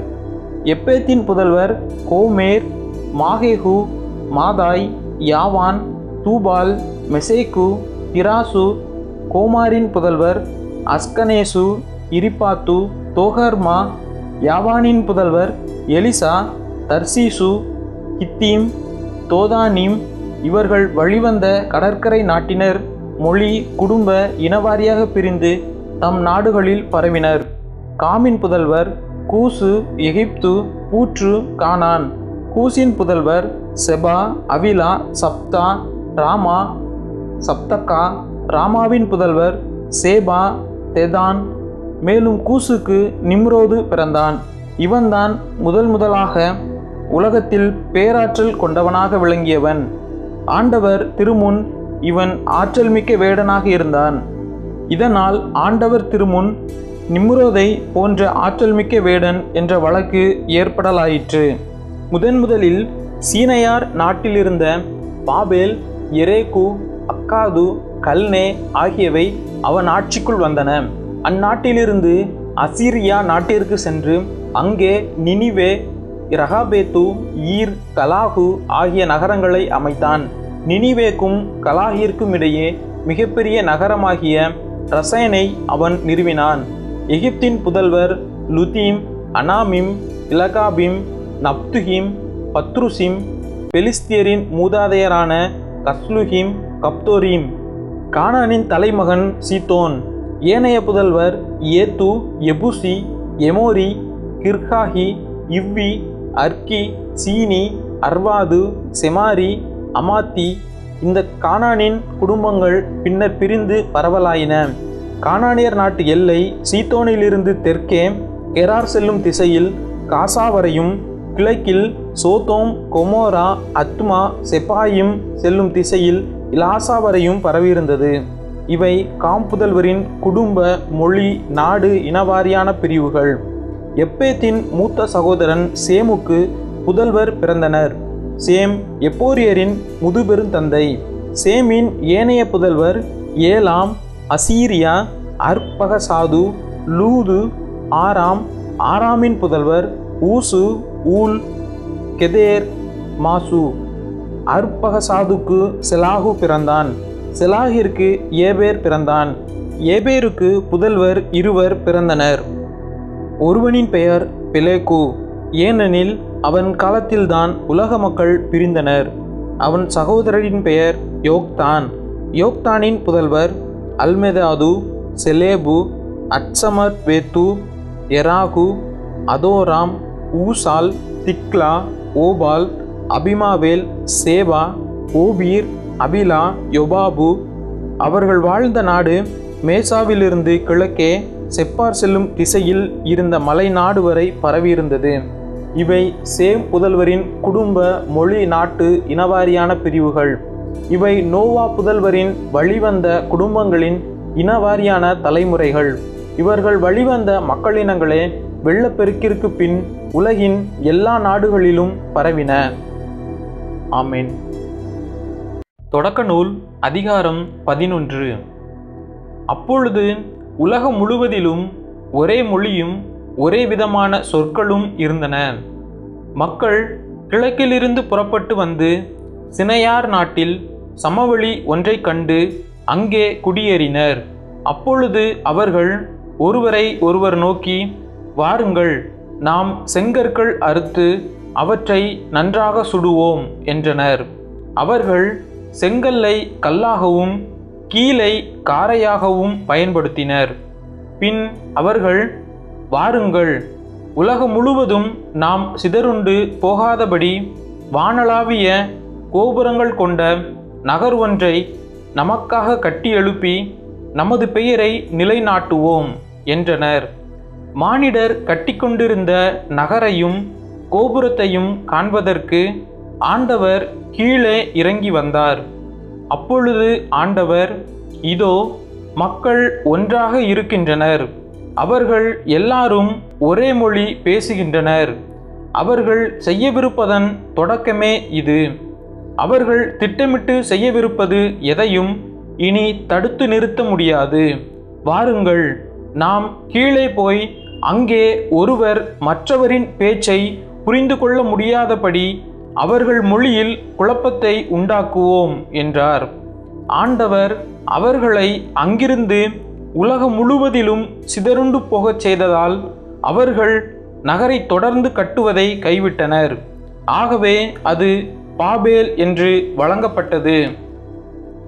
ஏனெனில் அங்கே ஆண்டவர் உலகெங்கும் வழங்கி வந்த மொழியில் குழப்பத்தை உண்டாக்கினார். அங்கிருந்து அவர்களை ஆண்டவர் உலகம் முழுவதிலும் சிதறுண்டு போகச் செய்தார். சேமின் தலைமுறைகள் இவையே. வெள்ளப்பெருக்கிற்கு இரண்டு ஆண்டுகளுக்கு பின் சேம் நூறு வயதாக இருந்தபொழுது அவனுக்கு அர்பகசாது பிறந்தான். அர்பகசாது பிறந்த பின் சேம் ஐநூறு ஆண்டுகள் வாழ்ந்தான். அப்பொழுது சேமுக்கு புதல்வரும் புதல்வியரும் பிறந்தனர். அர்பகசாது முப்பத்தைந்து வயதாக இருந்தபொழுது அவனுக்கு செலாகு பிறந்தான். செலாகு பிறந்த பின் அர்பகசாது நாநூற்று மூன்று ஆண்டுகள் வாழ்ந்தான். அப்பொழுது அர்பகசாதுவுக்கு புதல்வரும் புதல்வியரும் பிறந்தனர். செலாகு முப்பது வயதாக இருந்தபொழுது அவனுக்கு ஏபேர் பிறந்தான். ஏபேர் பிறந்த பின் செலாகு நாநூற்று மூன்று ஆண்டுகள் வாழ்ந்தான். அப்பொழுது செலாகிற்கு புதல்வரும் புதல்வியரும் பிறந்தனர். ஏபேர் முப்பத்து நான்கு வயதாக இருந்தபொழுது அவனுக்கு பெலேகு பிறந்தான். பெலேகு பிறந்த பின் ஏபேர் நாநூற்று முப்பது ஆண்டுகள் வாழ்ந்தான். அப்பொழுது ஏபேருக்கு புதல்வரும் புதல்வியரும் பிறந்தனர். பெலேகு முப்பது வயதாக இருந்தபொழுது அவனுக்கு இறையூ பிறந்தான். இறையூ பிறந்த பின் பெலேகு இருநூற்று ஒன்பது ஆண்டுகள் வாழ்ந்தான். அப்பொழுது பெலேகிற்கு புதல்வரும் புதல்வியரும் பிறந்தனர். இறையூ முப்பத்தி இரண்டு வயதாக இருந்தபொழுது அவனுக்கு செருகு பிறந்தான். செருகு பிறந்த பின் இறையூ இருநூற்று ஏழு ஆண்டுகள் வாழ்ந்தான். அப்பொழுது இறையூவுக்கு புதல்வரும் புதல்வியரும் பிறந்தனர். செருகு முப்பது வயதாக இருந்தபோது அவனுக்கு நாகோர் பிறந்தான். நாகோர் பிறந்த பின் செருகு இருநூறு ஆண்டுகள் வாழ்ந்தான். அப்பொழுது செருகுக்கு புதல்வரும் புதல்வியரும் பிறந்தனர். நாகோர் இருபத்தொன்பது வயதாக இருந்தபொழுது அவனுக்கு தெராகு பிறந்தான். தெராகு பிறந்த பின் நாகோர் நூற்று பத்தொன்பது ஆண்டுகள் வாழ்ந்தான். அப்பொழுது நாகோருக்கு புதல்வரும் புதல்வியரும் பிறந்தனர். தெராகு எழுபது வயதாக இருந்தபொழுது அவனுக்கு ஆபிராம், நாகோர், ஆரோன் ஆகியோர் பிறந்தனர். தெராகின் தலைமுறைகள் இவையே. தெராகிற்கு ஆபிராம், நாகோர், ஆரான் ஆகியோர் பிறந்தனர். ஆரானுக்கு லோத்து பிறந்தான். ஆரான் தான் பிறந்த நாட்டில் ஊர் என்ற கல்தேயர் நாட்டில் தன் தந்தை தெராகிற்கு முன்பே இறந்தான். ஆபிராமும் நாகோரும் பெண் கொண்டனர். ஆபிராமின் மனைவி பெயர் சாராய். நாகோரின் மனைவி பெயர் மில்கா. மில்கா ஆரோனின் மகள். மில்கா இசுக்கா ஆகியோரின் தந்தை ஆரான். சாராய் குழந்தை பேர் இல்லாமல் மலடியாய் இருந்தார். தெராகு தன் மகன் ஆபிராமை நோக்கி தம் மகன் ஆரானின் புதல்வன் லோத்தையும் தம் மருமகளையும் தம் மகன் ஆராமின் மனைவியுமான சாராயையும் அழைத்து கொண்டு ஊர் என்ற கல்தேயர் நகரை விட்டு கானான் நாட்டை நோக்கி புறப்பட்டு சென்றார். காரான் என்ற இடத்திற்கு வந்ததும் அங்கேயே அவர்கள் தங்கி வாழலாயினர். தெராகு இருநூற்று ஐந்து வயதாக இருந்தபொழுது காரானில் இறந்தார். ஆண்டவர் ஆபிராமை நோக்கி, உன் நாட்டிலிருந்தும் உன் இனத்தவரிடமிருந்தும் உன் தந்தை வீட்டிலிருந்தும் புறப்பட்டு நான் உனக்கு காண்பிக்கும் நாட்டிற்கு செல். உன்னை நான் பெரிய இனமாக்குவேன். உனக்கு ஆசி வழங்குவேன். உன் பெயரை நான் சிறப்புற செய்வேன். நீயே ஆசியாக விளங்குவாய். உனக்கு ஆசி கூறுவோருக்கு நான் ஆசி வழங்குவேன். உன்னை சபிப்போரை நானும் சபிப்பேன். உன் வழியாக மண்ணுலகின் மக்களினங்கள் அனைத்தும் ஆசி பெறும் என்றார்.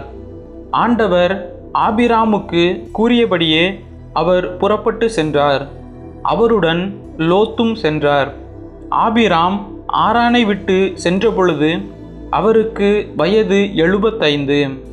ஆபிராம் தம் மனைவி சாராயையும் தம் சகோதரன் லோத்தையும் உடன் அழைத்து சென்றார்.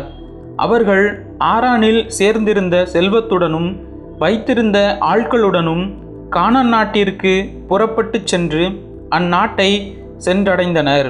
ஆபிராம் அந்நாட்டில் நுழைந்து செக்கேமில் இருந்த மோரேயின் கருவாலி மரத்தை அடைந்தார். அப்பொழுது கானானியர் அந்நாட்டில் வாழ்ந்து வந்தனர்.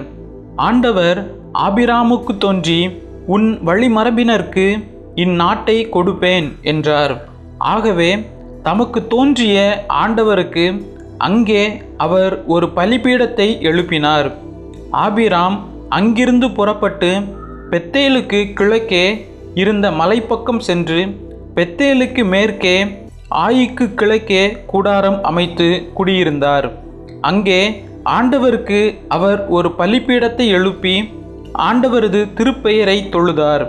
இவ்வாறு ஆபிராம் படிப்படியாக நெகேபு நோக்கி பயணம் செய்தார். அப்பொழுது அந்நாட்டில் உணவு பஞ்சம் ஏற்பட்டது. பஞ்சம் கடுமையாக இருந்ததால் ஆபிராம் தாம் தங்கி வாழ்வதற்கு எகிப்து நாட்டிற்கு சென்றார். அவர் எகிப்தை நெருங்கிய பொழுது தம் மனைவி சாராயிடம், நீ கண்ணுக்கு அழகானவள் என்பது எனக்கு தெரியும்.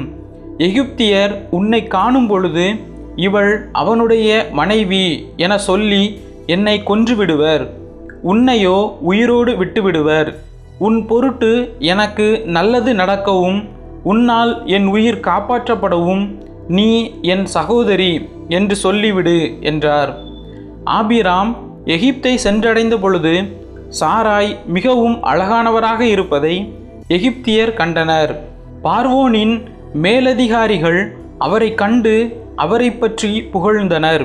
ஆகவே அவர் பார்வோனின் அரண்மனைக்கு அழைத்து செல்லப்பட்டார். அவர் பொருட்டு ஆபிராமுக்கு பார்வோன் நன்மை செய்தான். ஆடு மாடுகளையும் கழுதைகளையும் வேலைக்காரரையும் வேலைக்காரிகளையும் பெண் கழுதைகளையும் ஒட்டகங்களையும் அவருக்கு கொடுத்தான். ஆனால் ஆண்டவர் ஆபிராமின் மனைவி சாராய்க்கு நேரிட்டதை முன்னிட்டு பார்வோனையும் அவன் குடும்பத்தாரையும் கொடிய கொள்ளை நோய்களால் துன்பப்படுத்தினார். பார்வோன் ஆபிராமை அழைத்து அவரிடம், நீ எனக்கு இப்படி செய்துவிட்டாயே, அவள் உன் மனைவி என்று ஏன் என்னிடம் சொல்லவில்லை? அவள் உன் சகோதரி என்று நீ ஏன் சொன்னாய்? அதனால்தான் நான் அவளை என் மனைவியாக எடுத்துக்கொண்டேன். இப்பொழுதே உன் மனைவியை கூட்டிக் கொண்டு புறப்படு என்றான். பின் பார்வோன் தன் ஆட்களுக்கு கட்டளையிட அவர்கள் அவரை அவர் மனைவியுடனும் அவருக்குரிய எல்லாவற்றுடனும் அனுப்பிவிட்டனர். தொடக்க நூல் அதிகாரம் பதிமூன்று. ஆகவே ஆபிராம் தன் மனைவியுடனும் தமக்குரிய எல்லாவற்றுடனும் எகிப்திலிருந்து நெகேபை நோக்கி சென்றார்.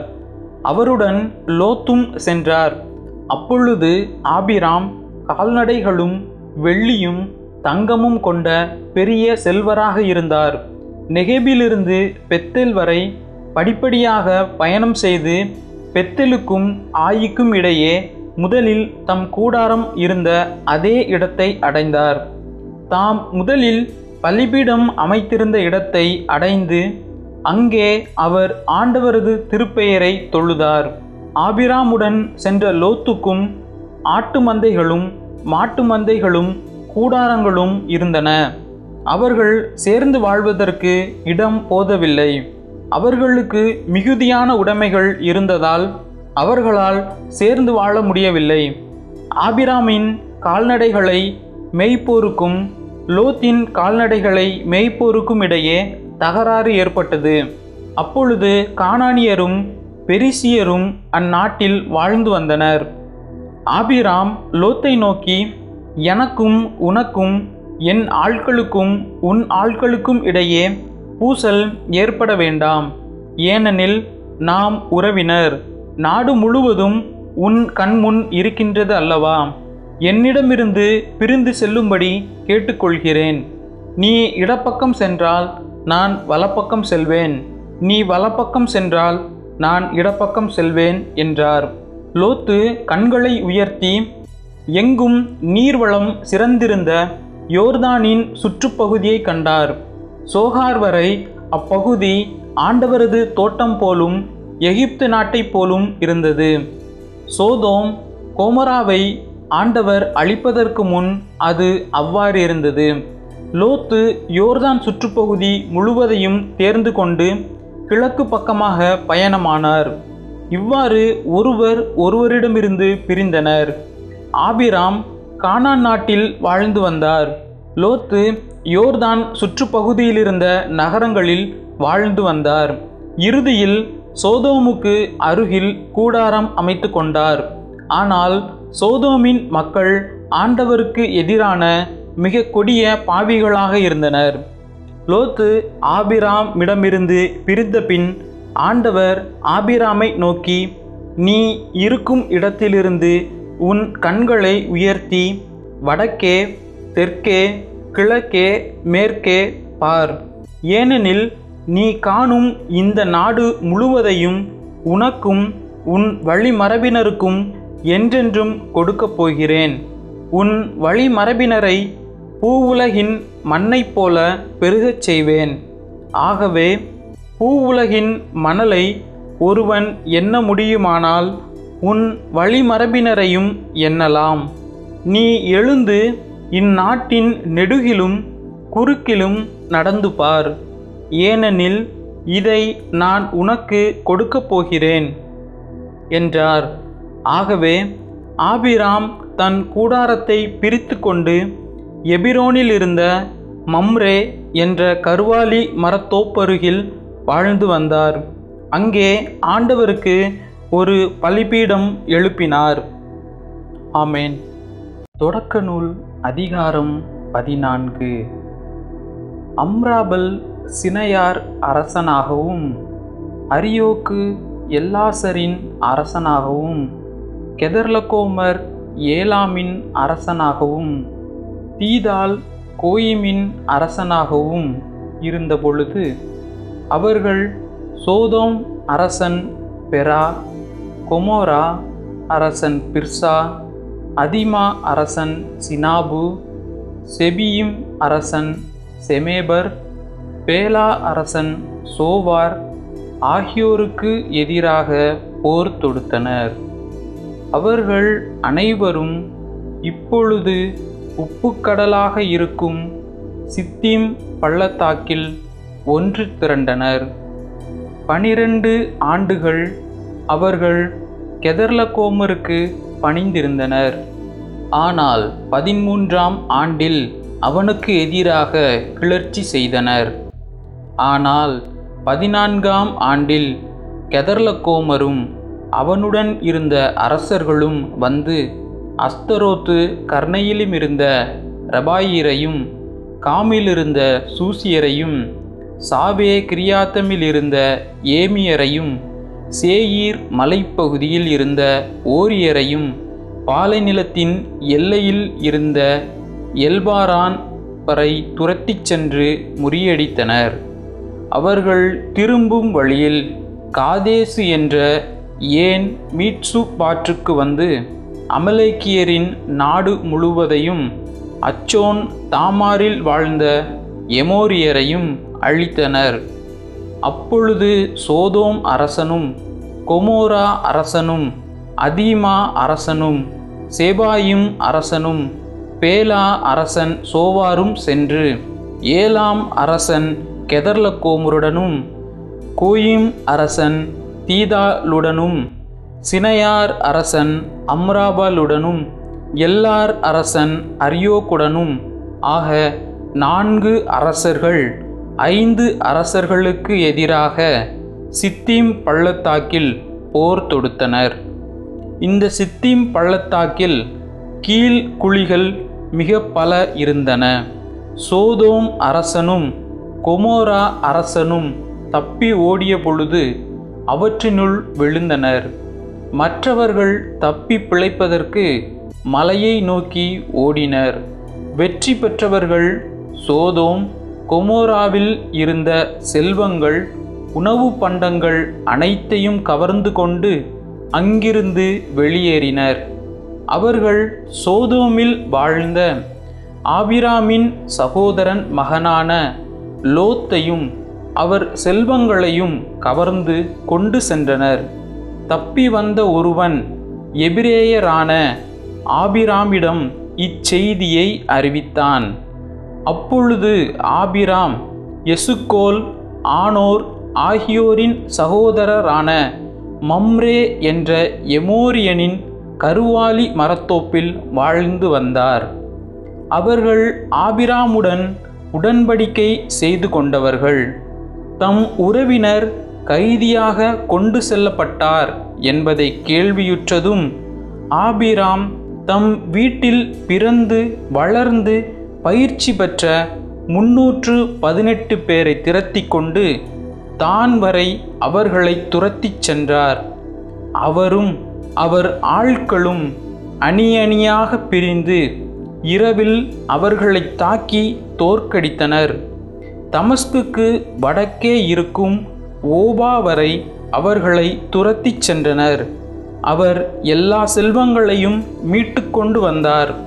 தம் உறவினரான லோத்தையும் அவர் செல்வங்களையும் பெண்களையும் ஆட்களையும் மீட்டு கொண்டு வந்தார்.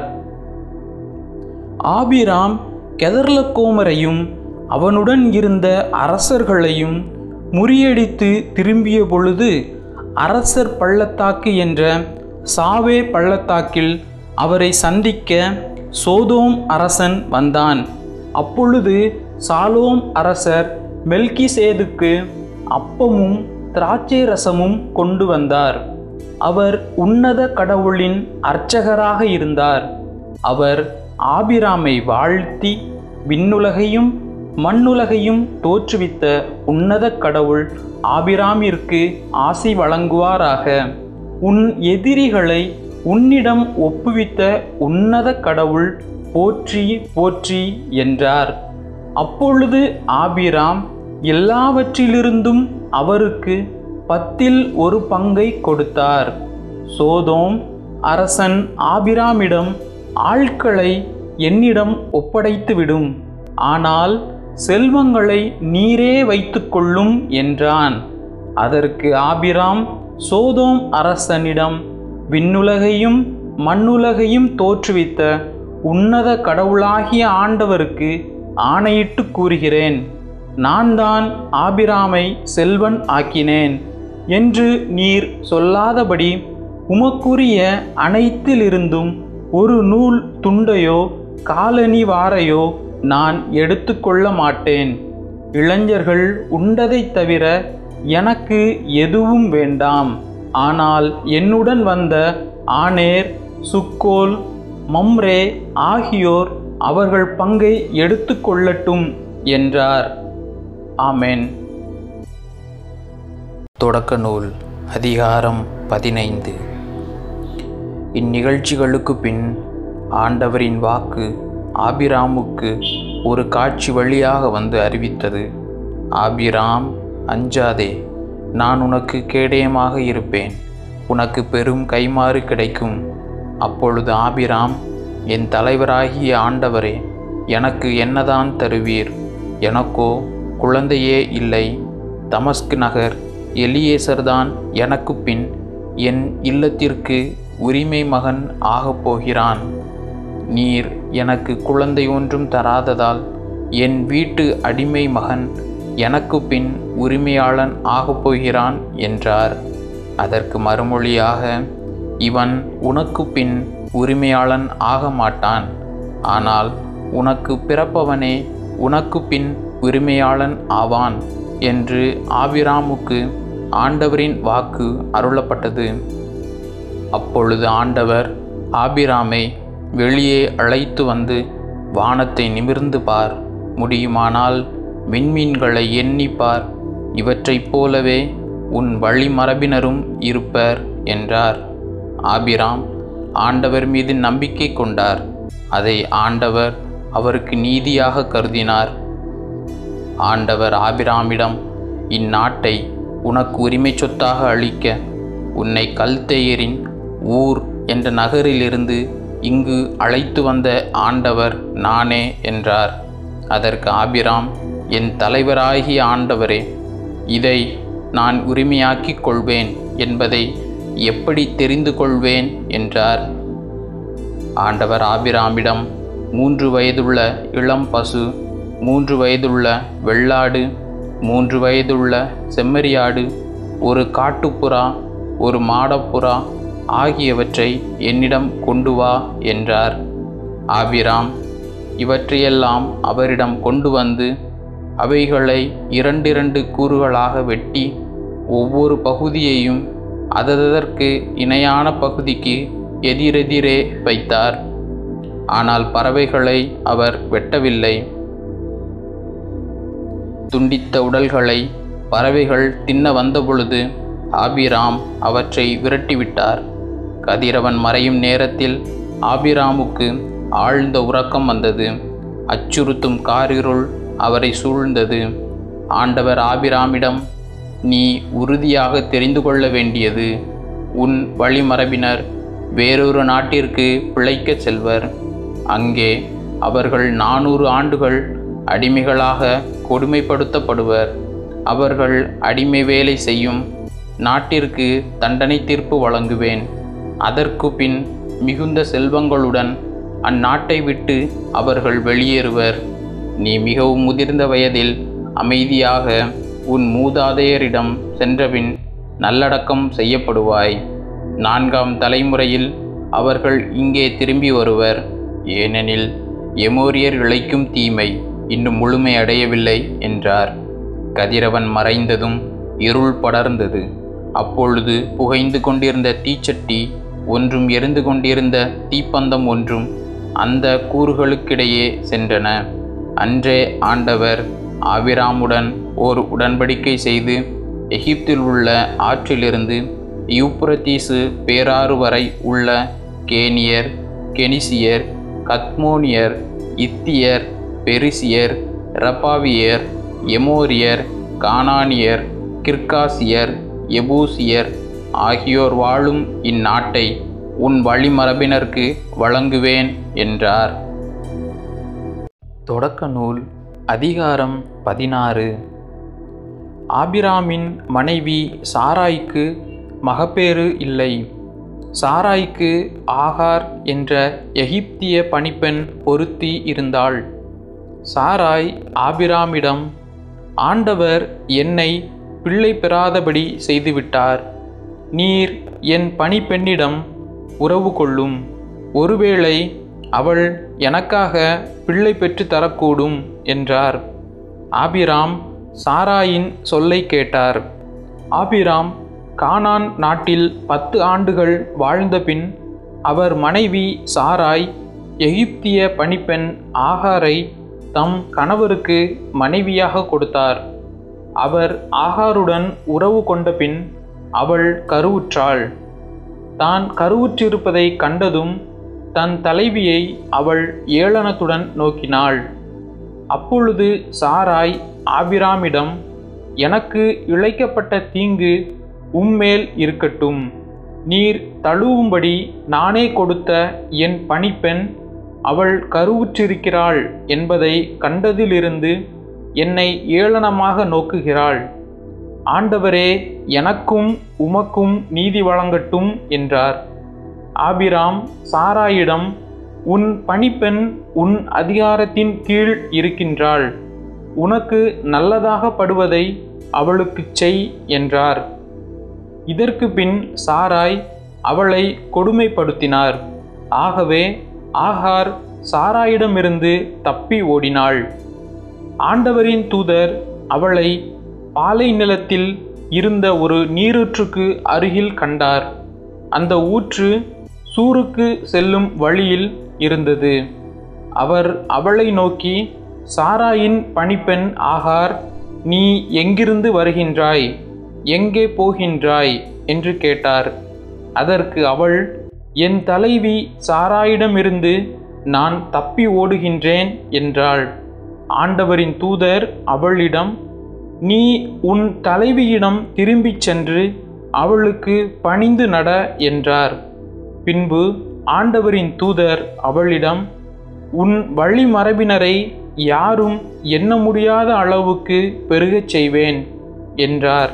மீண்டும் ஆண்டவரின் தூதர் அவளிடம், இதோ கருவுற்றிருக்கும் நீ ஒரு மகனை பெற்றெடுப்பாய், அவனுக்கு இஸ்மயேல் என பெயரிடுவாய், ஏனெனில் உன் துயரத்தில் ஆண்டவர் உனக்கு செவிசாய்த்தார்.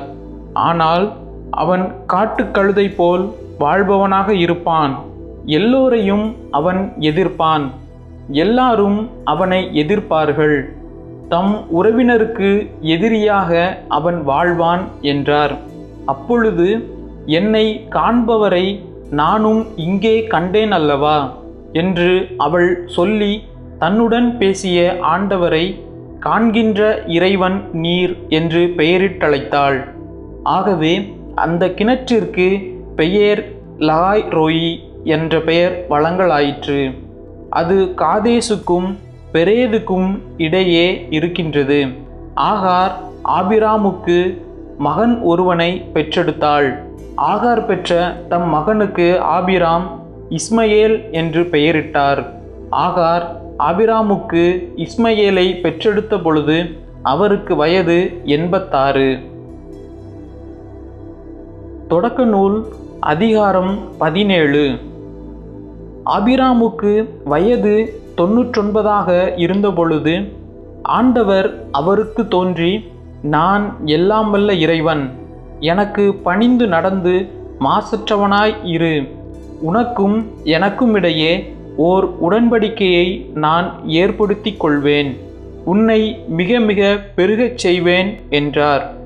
அப்பொழுது ஆபிராம் பணிந்து வணங்க கடவுள் அவரிடம் கூறியது, உன்னுடன் நான் செய்து கொள்ளும் உடன்படிக்கை இதுவே, எண்ணற்ற நாடுகளுக்கு நீ தந்தையாவாய், இனி உன் பெயர் ஆபிராம் அன்று, ஆபிரகாம் என்ற பெயரால் நீ அழைக்கப்படுவாய், ஏனெனில் எண்ணற்ற நாடுகளுக்கு உன்னை நான் மூதாதையாக்குகிறேன், மிக பெருமளவில் உன்னை பலுகச் செய்வேன், உன்னிடமிருந்து நாடுகளை உண்டாக்குவேன், உன்னிடமிருந்து அரசர்கள் தோன்றுவர், தலைமுறை தலைமுறையாக உன்னுடனும் உனக்கு பின் வரும் உன் வழிமரபினருடனும் என்றுமுள்ள உடன்படிக்கையை நான் நிலைநாட்டுவேன், இதனால் உனக்கும் உனக்கு பின் வரும் உன் வழிமரபினருக்கும் நான் கடவுளாக இருப்பேன், நீ தங்கியிருக்கும் நாட்டையும் கானான் நாடு முழுவதையும் என்றுமுள்ள உரிமை சொத்தாக உனக்கும் உனக்கு பின் உன் வழிமரபினருக்கும் வழங்குவேன், நான் அவர்களுக்கு கடவுளாக இருப்பேன் என்றார். மீண்டும் கடவுள் ஆபிரகாமிடம், நீயும் தலைமுறை தோறும் உனக்கு பின் வரும் உன் வழிமரபினரும் என் உடன்படிக்கையை கடைபிடிக்க வேண்டும், நீங்கள் கடைபிடிக்குமாறு உன்னோடும் உனக்கு பின்வரும் உன் வழிமரபினரோடும் நான் செய்து கொள்ளும் உடன்படிக்கை இதுவே, உங்களுள் ஒவ்வொரு ஆணும் விருத்த சேதனம் செய்து கொள்ள வேண்டும், உங்கள் உடலில் விருத்த சேதனம் செய்து கொள்ள வேண்டும், இதுவே உங்களுக்கும் எனக்கும் இடையே உள்ள உடன்படிக்கையின் அடையாளம், தலைமுறை தலைமுறையாக எட்டு நாள் ஆன உங்கள் ஆண் குழந்தை ஒவ்வொன்றுக்கும் நீங்கள் விருத்த சேதனம் செய்ய வேண்டும், அக்குழந்தை வீட்டில் பிறந்திருந்தாலும் உன் வழிமரபை சாராமல் வேற்றினத்தாரிடமிருந்து விலைக்கு வாங்கப்பட்டிருந்தாலும் அப்படியே செய்ய வேண்டும், உன் வீட்டில் பிறந்த குழந்தைக்கும் விலைக்கு வாங்கியதற்கும் கண்டிப்பாக விருத்த சேதனம் செய்ய வேண்டும், இவ்வாறு என் உடன்படிக்கை உன் உடலில் என்றுமுள்ள உடன்படிக்கையாக இருக்கும். தன் உடலில் விருத்த சேதனம் செய்யப்படாத எந்த ஆண்மகனும் என் உடன்படிக்கையை மீறியதால் தன் இனத்தாரிடமிருந்து விலக்கப்படுவான் என்றார். பின்பு கடவுள் ஆபிரகாமிடம், உன் மனைவி சாராய் என அழைக்காதே, இனி சாரா என்பதே அவள் பெயர், அவளுக்கு ஆசி வழங்குவேன், அவள் வழியாக உனக்கு ஒரு மகனையும் தருவேன், அவளுக்கு நான் ஆசி வழங்க அவள் வழியாக நாடுகள் தோன்றும், மக்களினங்களுக்கு அரசர்களும் அவளிடமிருந்து உதிப்பர் என்றார். ஆபிரகாம் தாழ்பணிந்து வணங்கி நகைத்து, நூறு வயதிலா எனக்கு குழந்தை பிறக்கும், தொன்னூறு வயது சாராவா குழந்தை பெறப் போகிறாள், என்று தமக்குள் சொல்லி கொண்டார். ஆபிரகாம் கடவுளிடம், உம் திருமுன் இஸ்மையேல் வாழ்ந்தாலே போதும் என்றார். கடவுள் அவரிடம், அப்படியன்று உன் மனைவி சாரா உனக்கு ஒரு மகனை பெறுவாள். அவனுக்கு நீ ஈசாக்கு என பெயரிடுவாய். அவனுடனும் அவனுக்கு பின் வரும் வழி மரபினருடனும் என்றுமுள்ள உடன்படிக்கையை நான் நிலைநாட்டுவேன். இஸ்மையேலை பற்றிய உன் வேண்டுதலை நான் கேட்டேன். அவனுக்கு ஆசி வழங்கி அவனை மிக பெருமளவில் பலுகச் செய்வேன். பன்னிரு இளவரசர்களுக்கு அவன் தந்தையாவான். அவனிடமிருந்து ஒரு பெரிய நாடு தோன்றும். ஆனால் சாரா உனக்கு அடுத்த ஆண்டு இதே காலத்தில் பெறப்போகும் ஈசாக்கிடம் என் உடன்படிக்கை நிலைநாட்டுவேன் என்றார். அவருடன் பேசி முடித்த பின் கடவுள் ஆபிரகாமை விட்டு சென்றார். பின் ஆபிரகாம் தம் மகன் இஸ்மையேலுக்கும் தம் வீட்டில் பிறந்த எல்லாருக்கும், தாம் விலைக்கு வாங்கிய எல்லாருக்கும், அதாவது தம் வீட்டில் இருந்த ஒவ்வொரு ஆணுக்கும் கடவுள் தமக்கு கூறியபடியே அதே நாளில் அவர்கள் உடலில் விருத்த சேதனம் செய்தார். ஆபிரகாமுக்கு அவர் உடலில் விருத்த சேதனம் செய்யப்பட்ட பொழுது அவருக்கு வயது தொன்னூற்றொன்பது. அவர் மகன் இஸ்மையேலுக்கு அவன் உடலில் விருத்த சேதனம் செய்யப்பட்ட பொழுது அவனுக்கு வயது பதிமூன்று. ஆபிரகாமுக்கும் அவர் மகன் இஸ்மையேலுக்கும் ஒரே நாளில் விருத்த சேதனம் செய்யப்பட்டது. அவருக்கு செய்யப்பட்டது போல அவர் வீட்டில் பிறந்தவர்கள், வேற்றினத்தாரிடமிருந்து அவர் விலைக்கு வாங்கியவர்கள் ஆகிய எல்லா ஆண்களுக்கும் விருத்த சேதனம் செய்யப்பட்டது. ஆமேன். தொடக்க நூல் அதிகாரம் பதினெட்டு. பின்பு ஆண்டவர் மம்ரே என்ற இடத்தில் தேவதாரு மரங்களருகே ஆபிரகாமுக்கு தோன்றினார். பகலில் வெப்ப மிகுந்த நேரத்தில் ஆபிரகாம் தம் கூடார வாயிலில் அமர்ந்திருக்கையில் கண்களை உயர்த்தி பார்த்தார். மூன்று மனிதர் தம் அருகில் நிற்க கண்டார். அவர்களை கண்டவுடன் அவர்களை சந்திக்க கூடார வாயிலை விட்டு ஓடினார். அவர்கள் முன் தரை மட்டும் தாழ்ந்து வணங்கி அவர்களை நோக்கி, என் தலைவரே, உம் கண்களில் எனக்கு அருள் கிடைத்தாயின் நீர் உம் அடியானை விட்டு கடந்து போகாதிருப்பீராக. இதோ விரைவில் கொஞ்சம் தண்ணீர் கொண்டு வரட்டும். உங்கள் கால்களை கழுவிய பின் இம்மரத்தடியில் இளைப்பாருங்கள். கொஞ்சம் உணவு கொண்டு வருகிறேன். நீங்கள் புத்துணர்வு பெற்ற பின் பயணத்தை தொடருங்கள். ஏனெனில் உங்கள் அடியானிடமே வந்திருக்கிறீர்கள் என்றார். நீ சொன்னபடியே செய் என்று அவர்கள் பதிலளித்தார்கள். அதை கேட்டு ஆபிரகாம் தம் கூடாரத்திற்கு விரைந்து சென்று சாராவை நோக்கி, விரைவாக மூன்று மரக்கால் நல்ல மாவை பிசைந்து அப்பங்கள் சுடு என்றார். ஆபிரகாம் மாட்டு மந்தைக்கு ஓடிச் சென்று ஒரு நல்ல இளங்கன்றை கொணர்ந்து வேலைக்காரனிடம் கொடுக்க அவன் அதனை விரைவில் சமைத்தான். பிறகு அவர் வெண்ணெய், பால், சமைத்த இளங்கன்று ஆகியவற்றை கொண்டு வந்து அவர்கள் முன் வைத்தார். அவர்கள் உண்ணும் பொழுது அவர்கள் அருகே மரத்தடியில் நின்று கொண்டிருந்தார். பின்பு அவர்கள் அவரை நோக்கி, உன் மனைவி சாரா எங்கே என்று கேட்க அவர், அதோ கூடாரத்தில் இருக்கிறாள் என்று பதில் கூறினார். அப்பொழுது ஆண்டவர், நான் இளவேநீர் காலத்தில் உறுதியாக மீண்டும் உன்னிடம் வருவேன். அப்பொழுது உன் மனைவி சாராவுக்கு ஒரு மகன் பிறந்திருப்பான் என்றார். அவருக்கு பின்புறத்தில் கூடார வாயிலில் சாரா இதை கேட்டுக்கொண்டிருந்தார். ஆபிரகாமும் சாராவும் வயது முதிர்ந்தவர்களாய் இருந்தனர். சாராவுக்கு மாதவிடாய் நின்று போயிருந்தது. எனவே சாரா தமக்குள் சிரித்து, நானோ கிழவி, என் தலைவரோ வயது முதிர்ந்தவர், எனக்கா இன்பம் என்றார். அப்பொழுது ஆண்டவர் ஆபிரகாமை நோக்கி, நான் வயது முதிர்ந்தவளாய் இருக்க எனக்கு உண்மையில் பிள்ளை பிறக்குமா என்று சொல்லி சாரா ஏன் இப்படி சிரித்தாள்? ஆண்டவரால் ஆகாதது எதுவும் உண்டோ? இளவேனிற் காலத்தில் குறிப்பிட்ட நேரத்தில் நான் உன்னிடம் மீண்டும் வருவேன், அப்பொழுது சாராவுக்கு ஒரு மகன் பிறந்திருப்பான் என்று சொன்னார். சாராவோ நான் சிரிக்கவில்லை என்று சொல்லி மறுத்தார். ஏனெனில் அச்சம் அவரை ஆட்கொண்டது. அதற்கு ஆண்டவர், இல்லை, நீ சிரித்தாய் என்றார். அந்த மனிதர்கள் எழுந்து அவ்விடம் விட்டு சோதோமை நோக்கி சென்றார்கள். ஆபிரகாமும் உடன் சென்று அவர்களை வழி அனுப்பினார். தொடக்க நூல் அதிகாரம் பத்தொன்பது. மாலை வேளையில் ஆண்டவரின் தூதர் இருவர் சோதோமுக்கு வந்தனர். அப்பொழுது நகரின் நுழைவாயிலில் லோத்து உட்கார்ந்திருந்தார்.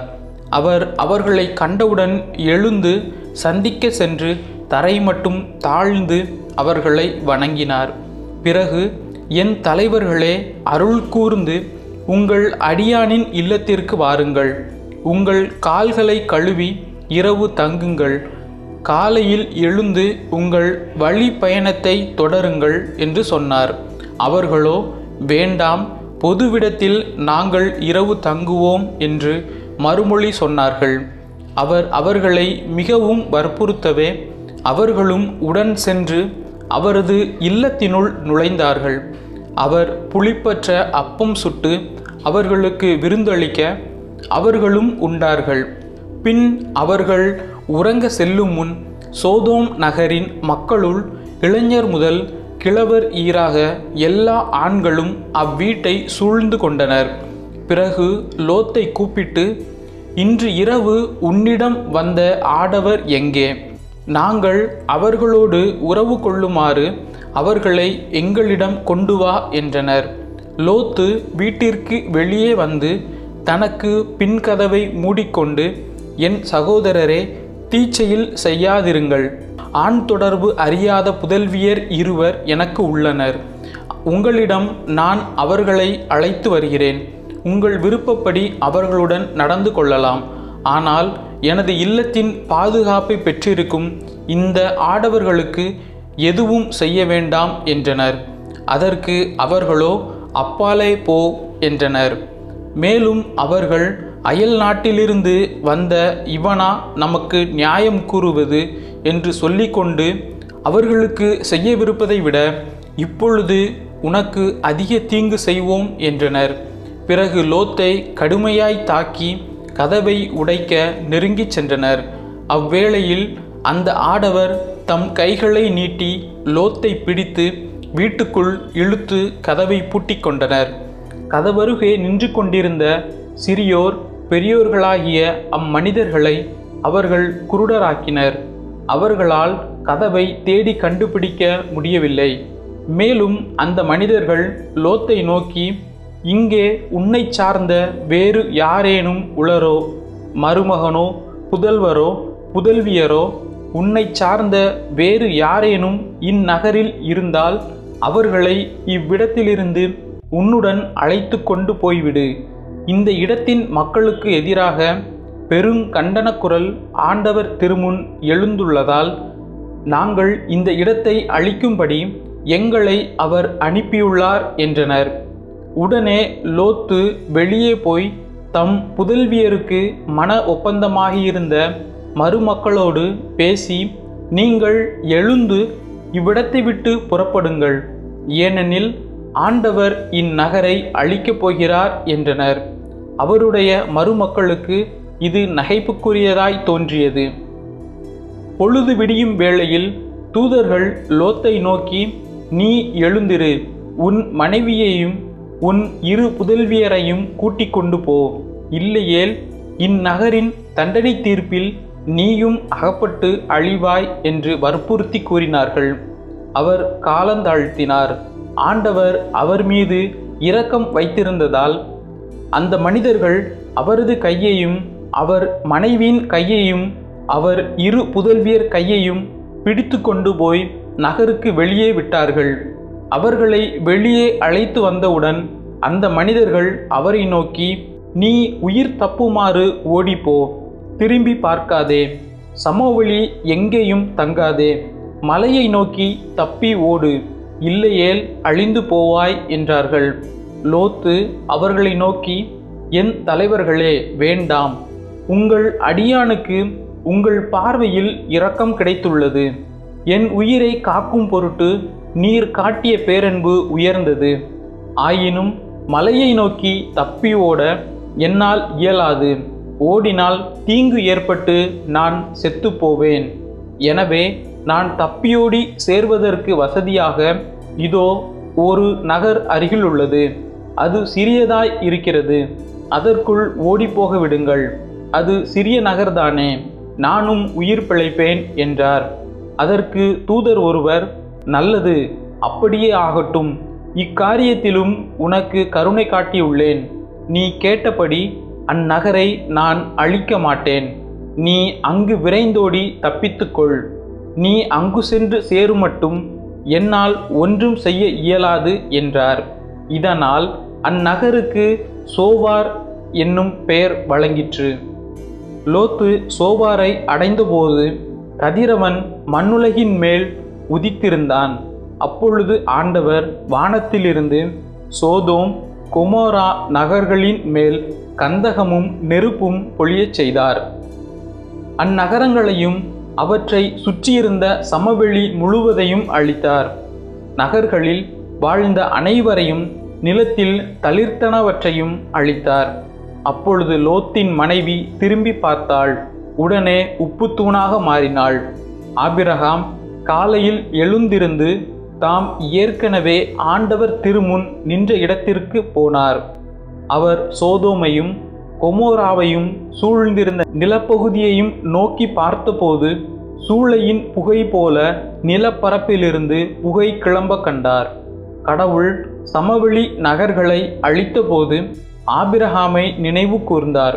எனவே லோத்து குடியிருந்த நகர்களை அழித்தபோது கடவுள் அவரை காப்பாற்றினார். லோத்து சோவாரை விட்டு வெளியேறி மலைக்கு சென்று குடியேறினார். சோவாரில் குடியிருக்க அஞ்சியதால் தம் இரு புதல்வியருடன் ஒரு குகையில் வாழ்ந்து வந்தார். அப்பொழுது மூத்தவள் இளையவளை நோக்கி, நம் தந்தை வயது முதிர்ந்தவர், உலகெங்கும் உள்ள வழக்கிற்கேற்ப நம்மை மணந்து நம்முடன் உறவு கொள்ளுமாறு இப்பகுதியில் வேறு ஆடவர் எவரும் இல்லை. வா, நம் தந்தையை திராட்சை மது குடிக்க வைத்து அவருடன் உறவு கொள்வோம். இவ்வாறு நம் தந்தையின் மூலம் வழிமரபை காத்து கொள்வோம் என்றாள். அவ்வாறே அன்றிரவு தங்கள் தந்தையை திராட்சை மது குடிக்க வைத்தார்கள்.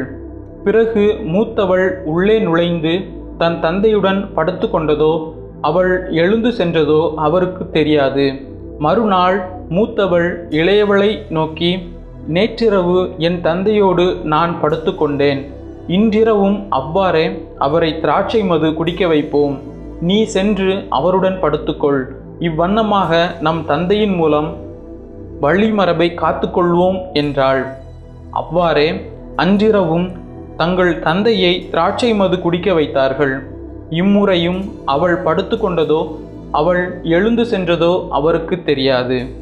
இவ்வாறு லோத்தின் புதல்வியர் இருவரும் தம் தந்தையின் மூலம் கருத்தரித்தனர். பின் மூத்தவள் ஒரு மகனை பெற்று அவனுக்கு மோவாபு என்று பெயரிட்டாள்.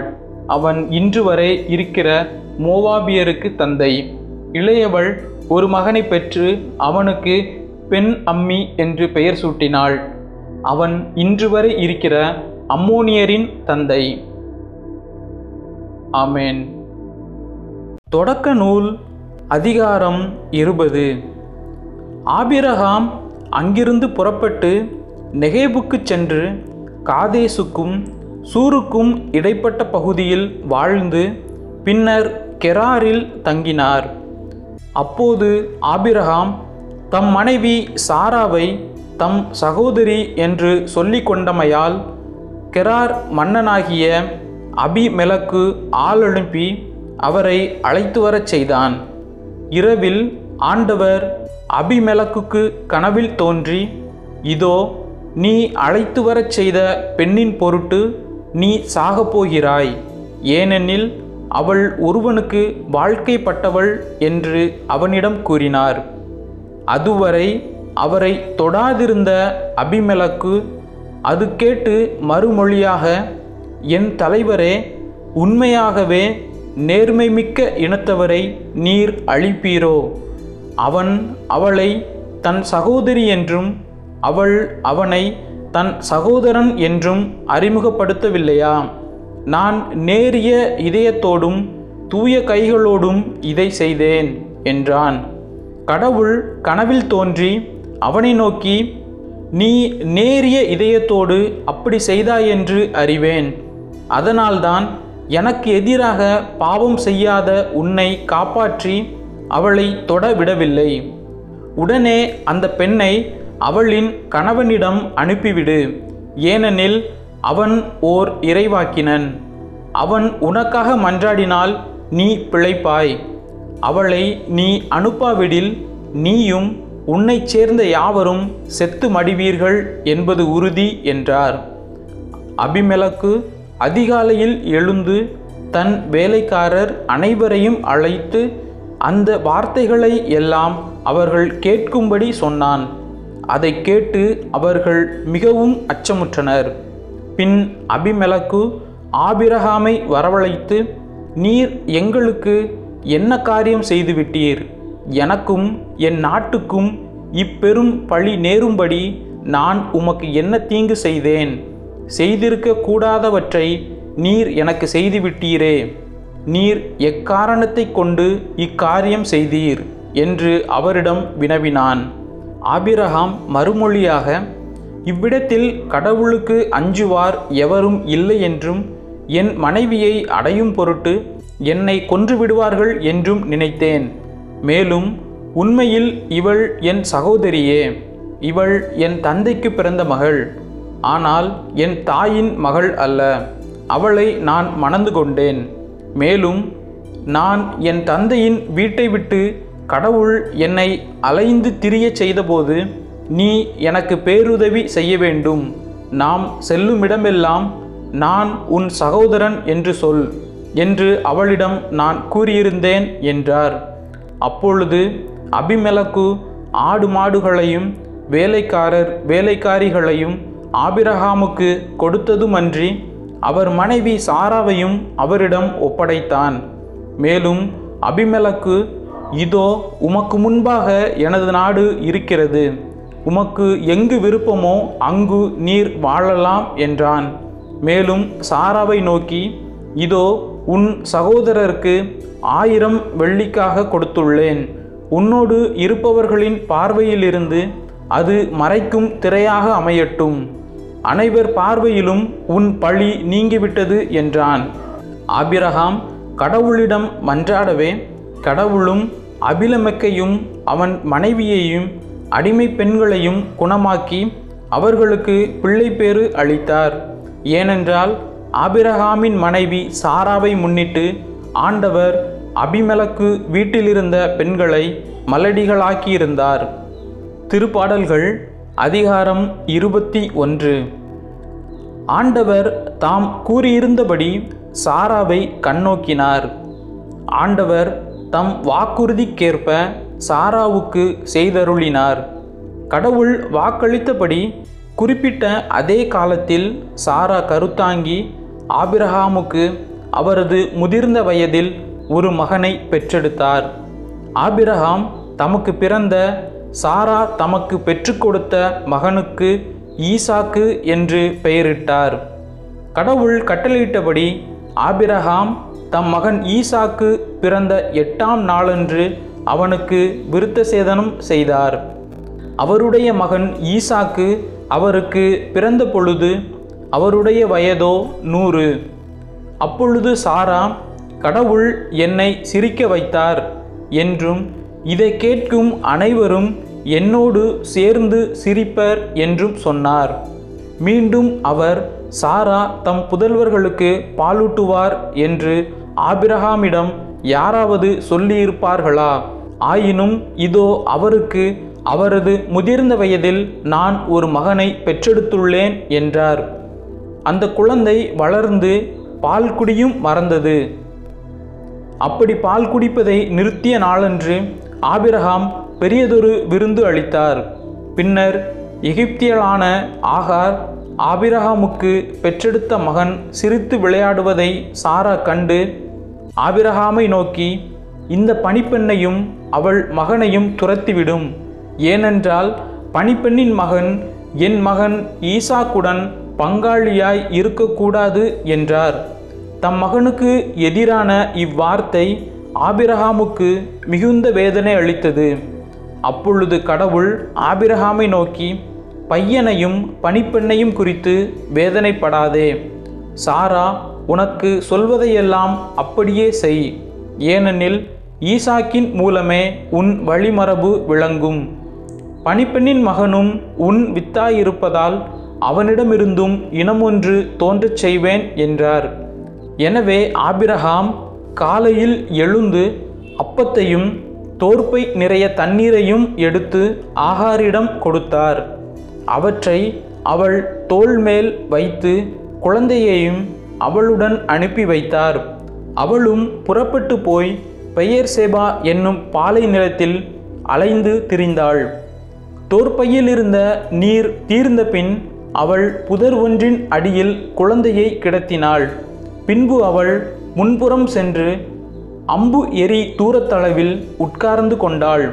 குழந்தை சாவதை பார்க்க சகியேன் என்று கூறி முன்புறம் இருந்து கொண்டே கூக்குரலிட்டு அழுதாள். அப்பொழுது கடவுள் பையனின் அழுக்குரலை கேட்டார்.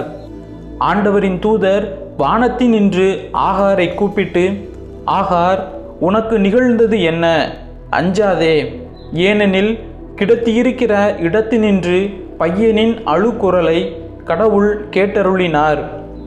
நீ எழுந்து பையனை தூக்கிவிடு, அவனை உன் கையில் பிடித்துக்கொள், ஏனெனில் அவனிடமிருந்து பெரிய இனமொன்று தோன்றச் செய்வேன் என்றார்.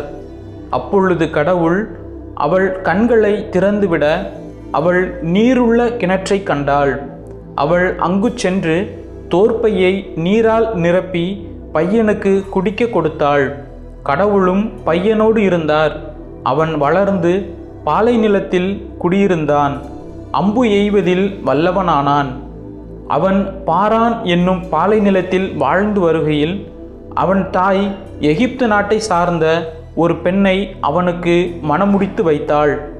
அக்காலத்தில் அபிமெலக்கு தன் படைத்தலைவன் பிக்கோலோடு வந்து ஆபிரகாமை நோக்கி, நீர் செய்கிற யாவற்றிலும் கடவுள் உம்முடனே இருக்கிறார், ஆகையால் எனக்கும் என் புதல்வருக்கும் என் இனத்தாருக்கும் நீர் வஞ்சனை செய்யாமல் உமக்கு நான் இரக்கம் காட்டியது போல எனக்கும் நீர் பிழைப்புக்காக வந்த இந்த நாட்டிற்கும் நீர் இரக்கம் காட்டுவதாக கடவுள் பெயரால் ஆணையிட்டு எனக்கு வாக்களியும் என்றான். அதற்கு ஆபிரகாம், அவ்விதமே ஆணையிட்டு வாக்களிக்கிறேன் என்று கூறினார். பிறகு அபிமெலக்கின் ஊழியர்கள் கைப்பற்றியிருந்த நீருள்ள கிணறு ஒன்றை பற்றி அவனிடம் ஆபிரகாம் முறையிட்டார். அபிமெலக்கு அதற்கு மறுமொழியாக, இந்த காரியத்தை செய்தவன் யாரென்று எனக்கு தெரியாது, நீரும் அதை எனக்கு தெரிவிக்கவில்லை, இன்றுதான் இதை பற்றி கேள்விப்படுகிறேன் என்றான். பின் ஆபிரகாம் ஆடு மாடுகளை அபிமெலக்கிடம் கொண்டு வந்து கொடுக்க அவர்கள் இருவரும் ஒருவரோடு ஒருவர் உடன்படிக்கை செய்து கொண்டனர். அப்பொழுது ஆபிரகாம் மந்தையினின்று ஏழு பெண் ஆட்டுக்குட்டியை பிரித்தெடுத்து தனியாக நிறுத்தினார். அபிமெலக்கு ஆபிரகாமை நோக்கி, நீர் இவ்வேழு பெண் ஆட்டுக்குட்டிகளை தனியாக நிறுத்தி வைத்திருப்பதன் காரணம் என்ன என்று கேட்டான். அவர், இந்த கிணற்றை தோண்டியது நான்தான் என்பதற்கு சான்றாக நீர் இந்த பெண் ஆட்டுக்குட்டிகள் ஏழையும் என்னிடமிருந்து பெற்றுக்கொள்ளும் என்றார். அதன் காரணமாக அந்த இடம் பெயர் சேபா என்று அழைக்கப்பட்டது. ஏனென்றால் அங்குதான் இருவரும் ஆணையிட்டு வாக்களித்து கொண்டனர். இவ்வாறு பெயர் சேபாவில் உடன்படிக்கை செய்து கொண்டார்கள். அதன்பின் அபிமெலக்கும் அவன் படைத்தலைவன் பிக்கோலும் பெலிஸ்தியர் நாட்டிற்கு திரும்பிச் சென்றனர்.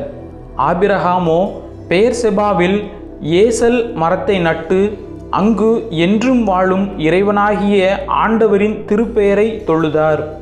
அவர் பெலிஸ்தியர் நாட்டில் நெடுங்காலம் குடியிருந்தார். ஆமேன். தொடக்க நூல் அதிகாரம் இருபத்தி இரண்டு. இந்நிகழ்ச்சிகளுக்கு பின் கடவுள் ஆபிரகாமை சோதித்தார். அவர் அவரை நோக்கி, ஆபிரகாம் என. அவரும், இதோ அடியேன் என்றார். அவர், உன் மகனை நீ அன்பு கூறும் உன் ஒரே மகனான ஈசாக்கை அழைத்து கொண்டு மோரியா நிலப்பகுதிக்கு செல். அங்கு நான் உனக்கு காட்டும் மலைகளில் ஒன்றின் மேல் எரிபலியாக அவனை நீ பலியிட வேண்டும் என்றார். அவ்வாறே ஆபிரகாம் அதிகாலையில் எழுந்து தம் கழுதைக்கு சேணமிட்டு தம் வேலைக்காரருள் இருவரையும் தம் மகன் ஈசாக்கையும் அழைத்து கொண்டு எரிபலிக்கு வேண்டிய விறகு கட்டைகளை வெட்டிய பின் கடவுள் தமக்கு குறிப்பிட்டிருந்த இடத்தை நோக்கி புறப்பட்டு சென்றார். மூன்றாம் நாள் ஆபிரகாம் கண்களை உயர்த்தி அந்த இடத்தை தூரத்திலிருந்து பார்த்தார்.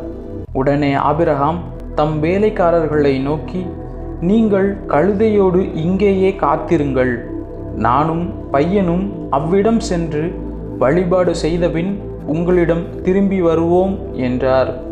பின் ஆபிரகாம் எரிபலிக்கு வேண்டிய விறகு கட்டைகளை எடுத்து தம் மகன் ஈசாக்கின் மீது வைத்தார். நெருப்பையும் கத்தியையும் தம் கையில் எடுத்து கொண்டார். இவ்வாறு இருவரும் சேர்ந்து சென்றனர். அப்பொழுது ஈசாக்கு தன் தந்தையாகிய ஆபிரகாமை நோக்கி, அப்பா என. அவர், என்ன மகனே என்று கேட்டார். அதற்கு அவன், இதோ நெருப்பும் விறகு கட்டைகளும் இருக்கின்றன, எரிபலிக்கான ஆட்டுக்குட்டி எங்கே என்று வினவினான். அதற்கு ஆபிரகாம், எரிபலிக்கான ஆட்டுக்குட்டியை பொறுத்தமட்டில் கடவுளே பார்த்து கொள்வார் மகனே என்றார். இருவரும் சேர்ந்து தொடர்ந்து நடந்தனர். ஆபிரகாமுக்கு கடவுள் குறிப்பிட்டு சொல்லிய இடத்தை அவர்கள் அடைந்தனர். அங்கே ஆபிரகாம் ஒரு பலிப்பீடம் அமைத்து அதன் மேல் விறகு கட்டைகளை அடுக்கி வைத்தார். பின் தம் மகன் ஈசாக்கை கட்டி பீடத்தின் மீதிருந்த விறகு கட்டைகளின் மேல் கிடத்தினார். ஆபிரகாம் தம் மகனை வெட்டுமாறு தம் கையை நீட்டி கத்தியை கையில் எடுத்தார். அப்பொழுது ஆண்டவரின் தூதர் வானத்தில் நின்று, ஆபிரகாம் ஆபிரகாம் என்று கூப்பிட, அவர், இதோ அடியேன் என்றார். அவர், பையன் மேல் கை வைக்காதே, அவனுக்கு எதுவும் செய்யாதே, உன் ஒரே மகனையும் எனக்கு பலியிட நீ தயங்கவில்லை என்பதிலிருந்து நீ கடவுளுக்கு அஞ்சுபவன் என்று இப்பொழுது நான் அறிந்து கொண்டேன் என்றார். அப்பொழுது ஆபிரகாம் தம் கண்களை உயர்த்தி பார்த்தார். இதோ முச்செடியில் கொம்பு மாட்டிக்கொண்டு நின்ற ஒரு ஆட்டுக்கிடாயை கண்டார். உடனே ஆபிரகாம் அங்கு சென்று அந்த கிடாயை பிடித்து தம் மகனுக்கு பதிலாக எரிபலியாக்கினார். எனவே ஆபிரகாம் அந்த இடத்திற்கு யாவே ஈரே என்று பெயரிட்டார். ஆதலால் தான் மலையில் ஆண்டவர் பார்த்து கொள்வார் என்று இன்று வரை வழங்கி வருகிறது. ஆண்டவரின் தூதர் ஆபிரகாமை வானத்தினின்று மீண்டும் அழைத்து, ஆண்டவர் கூறுவது இதுவே, நான் என் மீது ஆணையிட்டு கூறுகிறேன், உன் ஒரே மகனை எனக்கு பலியிட தயங்காமல் நீ இவ்வாறு செய்தாய். ஆதலால் நான் உன்மீது உண்மையாகவே ஆசி பொழிந்து விண்மீன்களைப் போலவும் கடற்கரை மணலைப் போலவும் உன் வழிமரபை பலுகி பெருகச் செய்வேன். உன் வழிமரபினர் தம் பகைவர்களின் வாயிலை உரிமையாக்கி கொள்வர். மேலும் நீ என் குரலுக்கு செவி கொடுத்ததினால் உலக அனைத்து இனத்தவரும் உன் வழிமரபின் மூலம் தங்களுக்கு ஆசி கூறிக்கொள்வர் என்றார்.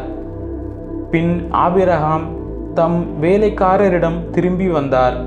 அவர்கள் ஒன்று சேர்ந்து பெயர் செபாவுக்கு திரும்பி சென்றார்கள். அங்கேயே ஆபிரகாம் வாழ்ந்து வந்தார். இந்நிகழ்ச்சிகளுக்கு பின் உன் சகோதரன் நாகோருக்கு மில்கா புதல்வரை பெற்றெடுத்திருக்கிறாள் என்று ஆபிரகாமுக்கு சொல்லப்பட்டது. மூத்த மகன் ஊசு அவன் தம்பி பூசு, ஆராமின் தந்தையான கெமுவேல், கெசேது, அசோ, பில்தாசு, இதிலாபு, பெத்துவேல். பெத்துவேல் ரெபேக்காவின் தந்தை. இந்த எட்டு புதல்வர்களையும் மில்கா ஆபிரஹாமின் சகோதரன் நாகோருக்கு பெற்றெடுத்தாள். மேலும் அவனுக்கு மறுமனைவியாகிய ரயூமா, தெபாஹு, கஹாம், தஹாசு, மாக்கா என்பவர்களை பெற்றெடுத்தாள். தொடக்க நூல் அதிகாரம் இருபத்தி மூன்று. சாரா நூற்று இருபத்தி ஏழு ஆண்டுகள் வாழ்ந்தார். சாராவின் வயது இதுவே. கானான் நாட்டிலுள்ள எபிரோன் என்ற கிரியத்து அர்பா நகரில் சாரா இறந்தார். அவருக்காக புலம்பி அழுவதற்காக ஆபிரகாம் சென்றார். பிறகு சடலம் இருந்த இடத்தை விட்டு அவர் எழுந்து இத்தியரிடம் சென்று சொன்னது: நான் உங்களிடையே அந்நியனும் அகதியுமாய் இருக்கிறேன். என் வீட்டில் இறந்தாரை நான் அடக்கம் செய்வதற்கான கல்லறை நிலத்தை உங்களுக்குரிய சொத்திலிருந்து எனக்கு விற்றுவிடுங்கள் என்று கேட்டார். இத்தியர் ஆபிரகாமுக்கு மறுமொழியாக: எம் தலைவரே, கேளும். நீர் எங்களிடையே ஒரு வலிமை மிக்க தலைவராய் இருக்கிறீர். எங்கள் கல்லறைகளில் சிறந்த ஒன்றில் உமது வீட்டில் இறந்தாரை அடக்கம் செய்யலாம். உம் வீட்டில் இறந்தாரை தன் கல்லறையில் நீர் அடக்கம் செய்ய எங்களுள் எவனும் மறுக்க மாட்டான் என்றனர். அப்போது ஆபிரகாம் எழுந்து அந்நாட்டு மக்களாகிய இத்தியர் முன் தாழ்ந்து வணங்கி அவர்களை நோக்கி, என் வீட்டில் இறந்தாரை நல்லடக்கம் செய்வதை நீங்கள் விரும்பினால் நான் சொல்வதை கேளுங்கள்.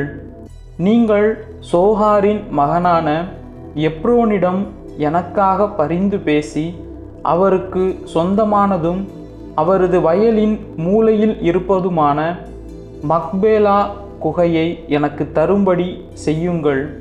உங்களிடையே எனக்கு உடைமையான கல்லறை நிலம் இருக்குமாறு முழு விலைக்கு எனக்கு அதை விற்றுவிடும்படி கேளுங்கள் என்றார். இத்தியனான எப்ரோன் மற்ற இத்தியரோடு அமர்ந்திருந்தான். அவன் நகர வாயிலுக்கு வரும் இத்தியர் அனைவரும் கேட்கும்படி ஆபிரகாமை நோக்கி, வேண்டாம் என் தலைவரே, நான் சொல்வதை கேளும். நிலத்தையும் அதிலுள்ள குகையையும் உமக்கு நான் கொடுத்து விடுகிறேன். என் இனத்தார் முன்னிலையிலேயே அதை நான் உமக்கு கொடுத்து விடுகிறேன். உம் வீட்டில் இறந்தாரை அங்கு அடக்கம் செய்வீராக என்றான். அப்போது ஆபிரகாம் அந்நாட்டு மக்கள் முன் தாழ்ந்து வணங்கி அவர்கள் கேட்கும்படியாக எப்ரோனை நோக்கி, நான் சொல்வதை தயவு செய்து கேளும். நிலத்திற்கான பணத்தை தருகிறேன், பெற்றுக்கொள்ளும். அப்பொழுதுதான் என் வீட்டில் இறந்தோரை அங்கு நான் அடக்கம் செய்வேன் என்றார். அதற்கு எப்ரோன் ஆபிரகாமை நோக்கி, என் தலைவரே, என் வார்த்தையை கேளும். நீர் கேட்கிற நிலம் நானூறு வெள்ளிக்காசுகள்தான் பெறும். நமக்குள்ளே இது என்ன? உன் வீட்டில் இறந்தாரை அடக்கம் செய்து கொள்ளும் என்றார். எப்ரோன் சொன்னதற்கு இசைந்த ஆபிரகாம் இத்தியர் முன்னிலையில் பேசியபடி நானூறு வெள்ளிக்காசுகளை அன்றைய வணிக வழக்கத்திற்கேற்ப நிறுத்து கொடுத்தார். இவ்வாறு மக்பேலாவில் மம்ரே அருகில் எப்ரோனுக்கு சொந்தமான நிலமும் அதிலிருந்த குகையும் நிலத்திலும் அதன் எல்லையை சுற்றிலும் இருந்த எல்லா மரங்களும் நகர வாயிலுக்கு வரும் அனைத்து இத்தியர் முன்னிலையிலும் ஆபிரகாமுக்கு உடைமையாயின. இவ்வாறு மம்ரே அருகில் மக்பேலா நிலத்தின் கல்லறையில் ஆபிரகாம் தம் மனைவி சாராவை அடக்கம் செய்தார். இதுவே கானா நாட்டிலிருக்கும் எபிரோன். இவ்வாறு அந்நிலமும் அதிலிருந்த குகையும் இத்தியரிடமிருந்து ஆபிரகாமுக்கு உடைமையான கல்லறை நிலமாக உறுதி செய்யப்பட்டது. தொடக்க நூல் அதிகாரம் இருபத்து நான்கு. ஆபிரகாம் வயது மிகுந்தவராய் முதுமை அடைந்தார். அவர் அவருக்கு அனைத்திலும் ஆசி வழங்கி இருந்தார். ஒரு நாள் அவர் தம் வீட்டின் வேலைக்காரர்களில் மூத்தவரும் தமக்குரிய அனைத்திற்கும் அதிகாரியும் ஆனவரை நோக்கி, உன் கையை என் தொடையின் கீழ் வைத்து விண்ணுலகிற்கும் மண்ணுலகிற்கும் கடவுளாகிய ஆண்டவர் மேல் ஆணையிட்டுச் சொல், நான் வாழ்ந்து வரும் இக்கானா நாட்டு பெண்களிடையே என் மகனுக்கு பெண் கொள்ள மாட்டாய் என்றும், என் சொந்த நாட்டிற்கு போய் என் உறவினரிடம் என் மகன் ஈசாக்கிற்கு பெண் கொள்வாய் என்றும் சொல் என்றார். அதற்கு அவர், ஒருவேளை பெண் என்னோடு இந்நாட்டிற்கு வர மறுத்துவிட்டால் தாங்கள் விட்டு வந்த அந்நாட்டிற்கு தங்கள் மகனை கூட்டிக் கொண்டு போகலாமா என்று கேட்டார். அதற்கு ஆபிரகாம், அங்கே என் மகனை ஒரு காலும் கூட்டிக் கொண்டு போகாதே, கவனமாயிரு. என் தந்தை வீட்டினின்றும் நான் பிறந்த நாட்டினின்றும் என்னை அழைத்து வந்து என்னோடு பேசி அந்த நாட்டை உன் வழிமரபினருக்கு தருவேன் என்று ஆணையிட்டு கூறிய அந்த விண்ணுலகின் கடவுளாகிய ஆண்டவரே உனக்கு முன் தம் தூதரை அனுப்பி வைப்பார். நீ போய் அங்கே என் மகனுக்கு பெண் கொள். உன்னோடு வர அப்பெண் விரும்பாவிடில் எனக்கு நீ அளித்த வாக்குறுதியினின்று விடுதலை பெறுவாய். என் மகனை மட்டும் அங்கே கூட்டிக் கொண்டு போகாதே என்றார். அவ்வாறே அவ்வேலைக்காரரும் தம் தலைவர் ஆபிரகாமின் தொடையின் கீழ் கையை வைத்து அக்காரியத்தை குறித்து வாக்குறுதி அளித்தார். பின் தம் தலைவரின் ஒட்டகங்களிலிருந்து பத்து ஒட்டகங்களை அவிழ்த்து கொண்டு அவருக்குரிய எல்லாவற்றிலும் சிறந்தவற்றை தம் கையோடு எடுத்துக்கொண்டு மெசபொத்தாமியாவில் இருந்த நாகோர் நகர் நோக்கி புறப்பட்டு சென்றார். பெண்கள் தண்ணீர் எடுக்க வரும் மாலை நேரத்தில் நகர்ப்புறம் இருந்த கிணற்றின் அருகில் ஒட்டகங்களுக்கு தண்ணீர் காட்டுமாறு அவர் அவற்றை மண்டியிடச் செய்தார். அப்போது அவர் சொன்னது, என் தலைவர் ஆபிரகாமின் கடவுளாகிய ஆண்டவரே, எனக்கு இன்று வெற்றி அளித்தருளும். என் தலைவர் ஆபிரகாமுக்கு இரக்கம் காட்டும். இதோ நான் நீரூற்றின் அருகில் நிற்கிறேன். நகர் மக்களின் புதல்வியர் தண்ணீர் எடுக்க இங்கே வருவார்கள். அப்பொழுது நான் தண்ணீர் பருகும்படி உன் குடத்தை சாய்த்து கொடு என்று கேட்க, குடியுங்கள், மேலும் உங்கள் ஒட்டகங்களுக்கும் குடிக்க தண்ணீர் இறைத்து ஊற்றுவேன் என்று எந்த இளம் பெண் மறுமொழி சொல்வாளோ அவளே உம் ஊழியனாகிய ஈசாக்கிற்கு உம்மால் தெரிந்து கொள்ளப்பட்டவள் ஆவாளாக. நீர் என் தலைவருக்கு பேரன்பு காட்டினீர் என்று இதனால் அறிந்து கொள்வேன் என்றார். அவர் இவ்வார்த்தைகளை தமக்குள் சொல்லி முடிக்கும் முன்பே, இதோ ரெபேக்கா தம் தோள் மீது குடத்தை வைத்து கொண்டு வந்தார். அவர் ஆபிரகாமின் சகோதரர் நாகோருக்கும் அவர் மனைவி மில்காவுக்கும் பிறந்த பெத்துவேலின் மகள். அவர் எழில்மிக்க தோற்றமுடையவர், ஆண் தொடர்பு அறியாத கன்னிப்பெண். அவர் நீரூற்றுக்குள் இறங்கி குடத்தை நிரப்பிக்கொண்டு மேல் ஏறி வந்தார். ஆபிரகாமின் வேலைக்காரர் அவரை சந்திக்க ஓடிச் சென்று, உன் குடத்தினின்று எனக்கு கொஞ்சம் தண்ணீர் குடிக்க தருவாயா என்று கேட்டார். உடனே அவரும், குடியுங்கள் ஐயா என்று விரைந்து தம் குடத்தை தோளினின்று இறக்கி அவருக்கு குடிக்க கொடுத்தார். அவர் குடித்து முடித்ததும் மீண்டும் அவரை நோக்கி, உங்கள் ஒட்டகங்களும் குடித்து முடியும் மட்டும் நான் தண்ணீர் இறைத்து கொடுப்பேன் என்றார். குடத்து நீரை தொட்டியில் விரைவாய் ஊற்றிவிட்டு மேலும் தண்ணீர் இறைக்க நீரூற்றுக்குள் ஓடிச் சென்று ஒட்டகங்கள் அனைத்திற்கும் தண்ணீர் இறைத்து ஊற்றினார். அந்த வேலைக்காரர் இதை கண்டு வாயடைத்து போய், தமது பயணத்திற்கு ஆண்டவர் வெற்றியளித்தாரா இல்லையா என்று அறியும்படி அவரை பார்த்து கொண்டிருந்தார். ஒட்டகங்கள் நீர் குடித்து முடித்த பின் அவர் அவருக்கு ஆறு கிராம் நிறையுள்ள பொன் முக்கணியும் நூற்று இருபது கிராம் நிறையுள்ள இரண்டு காப்புகளும் கொடுத்தார். பின்னர் அவரை நோக்கி, நீ யாருடைய மகள்? சொல். உன் தந்தையின் வீட்டில் நாங்கள் இரவு தங்குவதற்கு இடம் இருக்குமா என்று வினவினார். அவரோ மறுமொழியாக, நாகோருக்கு மில்கா பெற்ற மகனான பெத்துவேலின் மகள் நான் என்றார். மேலும், எங்கள் வீட்டில் வைக்கோலும் தீவனமும் மிகுதியாக இருப்பதுமன்றி தங்குவதற்கு இடமும் உண்டு என்றார். அந்த மனிதர் ஆண்டவரை வணங்கி தொழுது, என் தலைவர் ஆபிரகாமின் ஆண்டவர் போற்றி போற்றி, என் தலைவருக்கு அவர் காட்டியிருந்த பேரன்பையும் உண்மையையும் விட்டு விலகவில்லை. என் தலைவரின் சகோதரன் வீட்டிற்கு வரும் வழியில் அவர் என் முன்னே சென்றார் என்றார். அந்த இளம்பெண் ஓடிச் சென்று தன் தாயின் வீட்டில் உள்ளோருக்கு இந்நிகழ்ச்சிகளை பற்றி கூறினார். ரெபேக்காவுக்கு லாபான் என்னும் சகோதரன் இருந்தான். அவன் வெளியே வந்து அந்த மனிதரை பார்க்க நீரூற்றை நோக்கி ஓடினான். ஏனெனில் தன் சகோதரி அணிந்திருந்த மூக்கணியையும் கை காப்புகளையும் அவன் கண்டிருந்தான். அந்த மனிதர் என்னிடம் இவ்வாறு சொன்னார் என்று தன் சகோதரி ரெபேக்கா கூறிய வார்த்தைகளையும் கேட்டிருந்தான். அவன் அந்த ஆளிடம் ஓடிச் சென்று நீரூற்றருகில் ஒட்டகங்களோடு அவர் நின்று கொண்டிருப்பதை கண்டான். அவன் அவரை நோக்கி, ஆண்டவரின் ஆசி பெற்றவரே வருக, இங்கு தாங்கள் வெளியே நிற்பது ஏன்? உமக்காக வீட்டையும் ஒட்டகங்களுக்காக இடத்தையும் துப்புரவு செய்து வைத்திருக்கிறேன் என்று சொன்னான். அவன் அவரை வீட்டிற்கு அழைத்து கொண்டு வந்து ஒட்டகங்களின் சுமையை இறக்கி வைக்கோலும் தீவனமும் இட்டு அவருக்கும் அவரோடு வந்த ஆட்களுக்கும் கை கால் கழுவ தண்ணீர் கொடுத்தான்.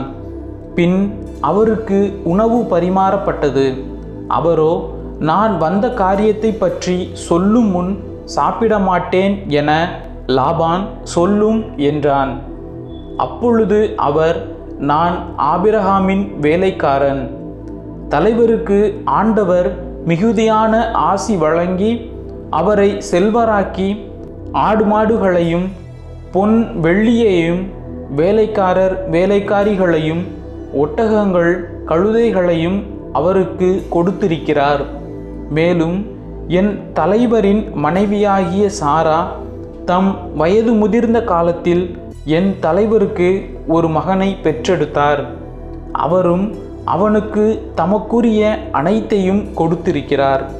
என் தலைவர் என்னை ஆணையிடச் செய்து, நான் வாழ்ந்து வரும் இந்த கானான் நாட்டு பெண்களிடையே என் மகனுக்கு நீ பெண் கொள்ள மாட்டாய் என்றும், தந்தையின் வீட்டாரிடமும் என் இனத்தாரிடமும் சென்று என் மகனுக்கு நீ பெண் கொள்வாய் என்றும் சொல் என்றார்.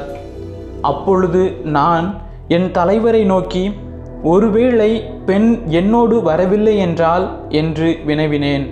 அதற்கு அவர் மறுமொழியாக, ஆண்டவர் திருமுன் நான் வாழ்ந்து வருபவன், அவர் உன்னோடு தம் தூதரை அனுப்பி உனக்கு பயணத்தை வெற்றி பெறச் செய்வார். என் இனத்தாரிடையே என் தந்தையின் குடும்பத்திலிருந்து என் மகனுக்கு பெண் கொள்வாய். அப்பொழுது நீ எனக்கு அளித்த வாக்குறுதியினின்று விடுதலை பெறுவாய். அப்படியே நீ என் இனத்தாரிடம் போய் கேட்டும் அவர்கள் தராவிட்டால் நீ எனக்கு அளித்த வாக்குறுதியினின்று விடுதலை பெறுவாய் என்றார். இன்று நான் அந்த நீரூற்றின் அருகில் வந்தவுடன், என் தலைவர் ஆபிரகாமின் கடவுளாகிய ஆண்டவரே, நான் மேற்கொண்ட பயணத்திற்கு கருணை கூர்ந்து வெற்றி தாரும். இதோ நான் நீரூற்றின் அருகில் நிற்கிறேன்.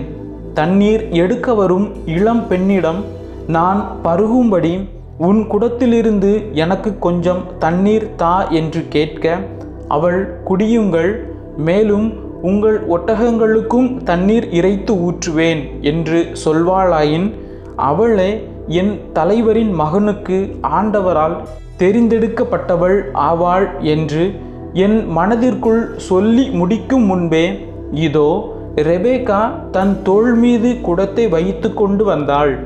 நீர் இறைக்குமாறு அவள் நீரூற்றுக்குள் இறங்கினாள். அப்பொழுது நான் அவளிடம், எனக்கு குடிக்க தா என்றேன். அவள் உடனே தோளிலிருந்து குடத்தை இறக்கி, குடியுங்கள், உங்கள் ஒட்டகங்களுக்கும் தண்ணீர் காட்டுவேன் என்று கூற நானும் குடித்தேன். ஒட்டகங்களுக்கும் அவள் தண்ணீர் காட்டினாள். பின்பு நான் அவளை நோக்கி, நீ யாருடைய மகள் என, நான் நாகூருக்கு மில்கா பெற்ற மகனான பெத்துவேலின் மகள் என்றாள். உடனே நானும் அவள் மூக்கில் மூக்கணியும் அவள் கையில் காப்புகளையும் அணிவித்தேன். மேலும் நான் ஆண்டவரை வணங்கி தொழுதேன். ஏனெனில் என் தலைவரின் சகோதரியின் மகளையே அவருடைய மகனுக்காக பெண் பேச வருமாறு நேர்வழியில் என்னை நடத்தி வந்த என் தலைவர் ஆபிரஹாமின் கடவுளாகிய ஆண்டவரை போற்றினேன். இப்பொழுது நீர் என் தலைவருக்கு அன்பும் நம்பிக்கையையும் காட்டுவீரா இல்லையா என்று எனக்கு தெரிவியும். அதற்கேற்ப வலமோ இடமோ எங்காகிலும் திரும்பிச் செல்வேன் என்றார். அதற்கு லாபானும் பெத்துவேலும் மறுமொழியாக, இச்செயல் ஆண்டவரால் நிகழ்ந்துள்ளது. நாங்கள் உம்மிடம் இதற்கு சாதகமாகவோ பாதகமாகவோ ஒன்றும் சொல்லக்கூடாது.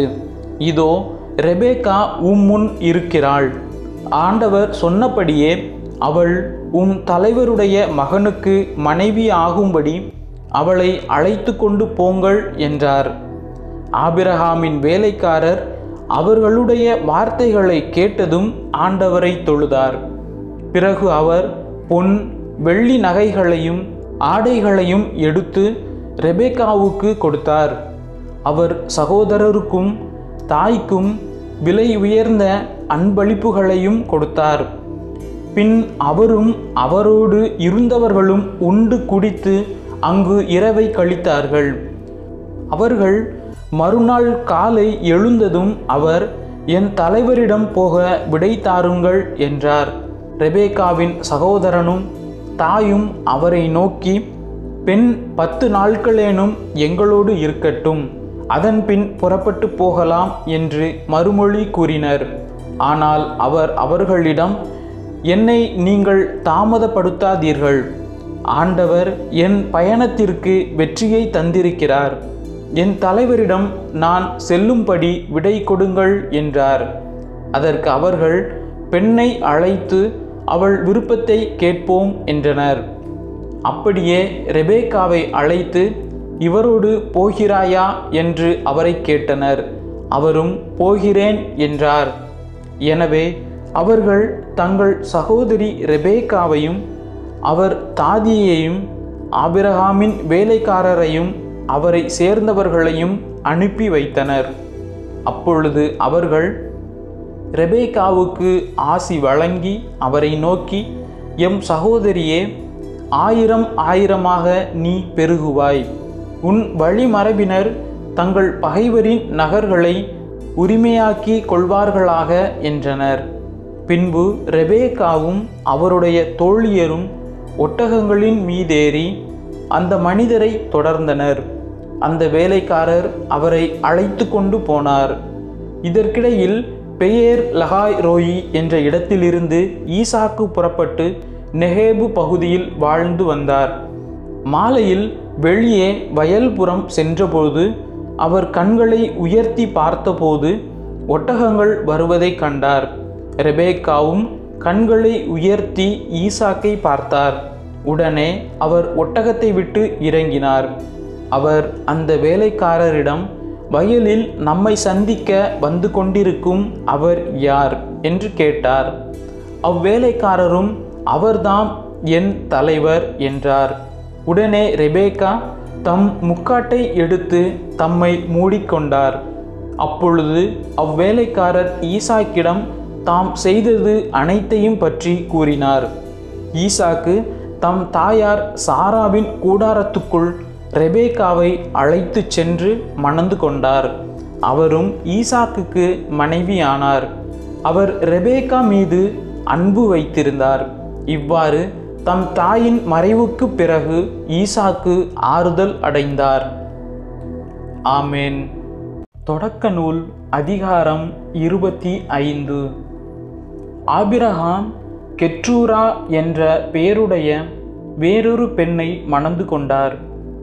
அவர் அவருக்கு சிம்ரான், யோக்சான், மேதான், மிதியான், இசுபாக்கு, சூவாகு என்பவர்களை பெற்றெடுத்தார். யோக்சான் சோபாவையும் தெதானையும் பெற்றான். தெதானின் புதல்வர் ஆசூரிம், லெத்தூசிம், இலையுமீம் ஆவர். மிதியானின் புதல்வர் ஏப்பா, எப்பேர், அனோக்கு, அபிதா, எல்தாயா ஆவர். இவர்கள் அனைவரும் கெற்றூராவின் புதல்வர். ஆபிரகாம் தம் மகன் ஈசாக்கிற்கு தமக்குரிய செல்வங்கள் அனைத்தையும் கொடுத்தார். ஆனால் அவருடைய மறுமனைவியின் பிள்ளைகளுக்கு அன்பளிப்புகளை கொடுத்து தாம் உயிரோடு இருக்கும்போதே தம் மகன் ஈசாக்கிடமிருந்து பிரித்து கீழ்த்திசை நாட்டிற்கு அனுப்பிவிட்டார். ஆபிரகாம் நூற்றி எழுபத்தைந்து ஆண்டுகள் வாழ்ந்தார். அவர் முதியவராகி நிறைந்த வாழ்நாள்களை கடந்து நல்ல நரை வயதில் இறந்து தம் மூதாதையரோடு சேர்த்து கொள்ளப்பட்டார். அவர் புதல்வர்களாகிய ஈசாக்கும் இஸ்மையேலும் மம்ரே நகருக்கு கிழக்கே இத்தியனான சோவாரின் மகன் எப்ரோனுடைய நிலத்தில் இருந்த மக்பேலா குகையில் அவரை அடக்கம் செய்தனர். அவர் அந்த நிலத்தை தான் இத்தியரிடமிருந்து விலைக்கு வாங்கியிருந்தார். அதில் அவர் தம் மனைவி சாராவோடு அடக்கம் செய்யப்பட்டார். ஆபிரகாம் இறந்த பின் அவர் மகன் ஈசாக்கிற்கு கடவுள் ஆசி வழங்கினார். பெயர் லகாய்ரோயி என்ற இடத்தில் ஈசாக்கு வாழ்ந்து வந்தார். சாராவின் பணிப்பெண்ணும் எகிப்தியலுமான ஆகார் ஆபிரகாமுக்கு பெற்ற மகனான இஸ்மையேலின் வழிமரபினர் பின்வருபவர் ஆவர். பிறந்த வரிசையின்படி இஸ்மையேலின் புதல்வரின் பெயர்கள்: இஸ்மையேலின் மூத்த மகன் Nebaioth, Kedar, Adbeel, Mibsam, Mishma, Dumah, Massa, Hadad, தேமா, எற்றூர், நாப்பிசு, கெதமா. இவர்களே இஸ்மையேலின் புதல்வர்கள். பன்னிரு குலங்களின் தலைவர்களான இவர்கள் தம் குடியிருப்புகளுக்கும் பாளையங்களுக்கும் தம் பெயர்களையே இட்டனர். இஸ்மையேல் மொத்தம் நூற்று முப்பத்தேழு ஆண்டுகள் வாழ்ந்த பின் இறந்தார். அவர் இறந்து தம் இனத்தாரோடு சேர்த்து கொள்ளப்பட்டார். அவர்கள் அவிலாவுக்கும் சூருக்கும் இடைப்பட்ட பகுதியில் வாழ்ந்து வந்தனர். இது எகிப்திற்கு கிழக்கே அசீரியா வரை உள்ளது. இவர்கள் தங்கள் சகோதரர்கள் அனைவரையும் விட்டு பிரிந்து வாழ்ந்தனர். ஆபிரகாமின் மகன் ஈசாக்கின் வழிமரபினர் பின்வருபவர் ஆவர். ஆபிரகாம் ஈசாக்கை பெற்றார். ஈசாக்கிற்கு நாற்பது வயதான போது பதான் அராமை சார்ந்த அரமேயன் பெத்துவேலின் மகளும் அரமேயன் லாபானின் சகோதரியுமான ரெபேக்காவை மணந்து கொண்டார். ஈசாக்கு மலடியாயிருந்த தம் மனைவிக்காக ஆண்டவரிடம் மன்றாடினார். ஆண்டவரும் அவர் மன்றாட்டை கேட்டருளினார். அவர் மனைவி ரெபேக்கா கருத்தரித்தார். ஆனால் கருப்பையில் இருந்த புதல்வர்கள் தங்களுள் முட்டி மோதிக்கொண்டனர். அதை உணர்ந்த அவர், எனக்கு இப்படி நடப்பது ஏன் என்று ஆண்டவரிடம் கேட்கச் சென்றார். ஆண்டவர் அவரை நோக்கி, உன் கருப்பையில் இரு இனங்கள் உள்ளன. உன் வயிற்றிலிருந்தே ஈரினத்தார் பிரிந்திருப்பர். ஓர் இனம் மற்றதை விட வலிமை மிக்கதாய் இருக்கும். மூத்தவன் இளையவனுக்கு பணிந்திருப்பான் என்றார். அவருக்கு பேறுகாலம் நிறைவுற்ற போது இரட்டை பிள்ளைகள் கருப்பையில் இருந்தன. முதலாவது வெளிவந்த பிள்ளை செந்நிறமாகவும் அவன் உடல் முழுவதும் முடிமயமாகவும் இருந்தது. எனவே அவனுக்கு ஏசா என்று பெயரிட்டனர். இரண்டாவது பிள்ளை தன் சகோதரன் ஏசாவின் குதிங்காலை கையால் பற்றி கொண்டு வெளிவந்தான். எனவே அவனுக்கு யாக்கோபு என்று பெயரிடப்பட்டது. அவர்கள் பிறந்தபோது ஈசாக்கிற்கு வயது அறுபது. இருவரும் வளர்ந்து இளைஞரான போது அவர்களுள் ஏசாம் வேட்டையில் வல்லவனாய் திறந்தவெளி மனிதனாய் வாழ்ந்து வந்தான். ஆனால் யாக்கோபு பண்புடையவனாய் கூடாரத்தில் உறைபவனாய் வாழ்ந்து வந்தான். ஏசா வேட்டையாடி தந்த உணவின் பொருட்டு ஈசாக்கு அவன் மேல் அன்பு கொண்டிருந்தார். ரெபேக்காவோ யாக்கோபின் மீது அன்பு கொண்டிருந்தார். ஒரு நாள் யாக்கோபு சுவையான கூழ் சமைத்து கொண்டிருந்த பொழுது ஏசா களைத்து போய் திறந்த வெளியிலிருந்து வந்தான். அவன் யாக்கோபிடம், நான் களைப்பாய் இருக்கிறேன், இந்த செந்நிற சுவையான கூழில் எனக்கு கொஞ்சம் கொடு என்றான். அவனுக்கு ஏதோ என்னும் பெயர் வழங்கியதற்கு இதுவே காரணம். யாக்கோபு அவனை நோக்கி, உனது தலைமகனுரிமையை இப்போதே எனக்கு விற்றுவிடு என்றான். அவன், நானோ சாகப் போகிறேன், தலைமகனுரிமையால் எனக்கு என்ன பயன் என்றான். யாக்கோபு, இப்போதே எனக்கு ஆணையிட்டு கொடு என்றான். எனவே ஏசா ஆணையிட்டு தலைமகனுரிமையை யாக்கோபுக்கு விற்றுவிட்டான். யாக்கோபு ஏசாவுக்கு கொஞ்சம் அப்பமும் சுவையான பயிற்றங்கூழும் கொடுக்க அவனும் தன் வழியே சென்றான். ஆமேன். தொடக்க நூல் அதிகாரம் இருபத்தி ஆறு. முன்பு ஆபிரகாமின் காலத்தில் ஏற்பட்ட பஞ்சத்தை தவிர மேலும் ஒரு பஞ்சம் நாட்டில் உண்டாயிற்று. ஈசாக்கு பெலிஸ்தியரின் மன்னன் அபிமெலக்கை காண கெராருக்கு சென்றார். அப்போது ஆண்டவர் அவருக்கு தோன்றி, எகிப்து நாட்டிற்கு நீ போகாமல் நான் உனக்கு காட்டும் நாட்டிலே தங்கியிரு. அந்நாட்டில் நீ அந்நியனாய் வாழ்வாய். நான் உன்னோடு இருந்து உனக்கு ஆசி வழங்குவேன். இந்த நிலங்கள் அனைத்தையும் உனக்கும் உன் வழிமரபினருக்கும் தருவேன். உன் தந்தை ஆபிரகாமுக்கு நான் ஆணையிட்டு கூறிய வாக்கை உறுதிப்படுத்துவேன். உன் வழிமரபை விண்மீன்களைப் போல் பெருகச் செய்வேன். உன் வழிமரபினருக்கு இந்த நிலங்கள் அனைத்தையும் தருவேன். உலகின் அனைத்து இனத்தாரும் உன் வழிமரபின் மூலம் தங்களுக்கு ஆசி கூறிக்கொள்வர். ஏனெனில் ஆபிரகாம் என் குரலுக்கு செவிசாய்த்து என் நியமங்களையும் கட்டளைகளையும் விதிமுறைகளையும் சட்டங்களையும் கடைபிடித்தான் என்றார். எனவே ஈசாக்கு கெராரிலேயே தங்கிவிட்டார். அங்குள்ளவர்கள் அவர் மனைவியை பற்றி அவரிடம் கேட்டபொழுது, அவள் என் சகோதரி என்றார். ஏனெனில் ரெபேக்கா பார்வைக்கு அழகுள்ளவராய் இருந்ததால் அவ்விடத்து மனிதர் தம்மை கொல்வார்கள் என்று நினைத்து அவள் என் மனைவி என்று சொல்ல அஞ்சினார்.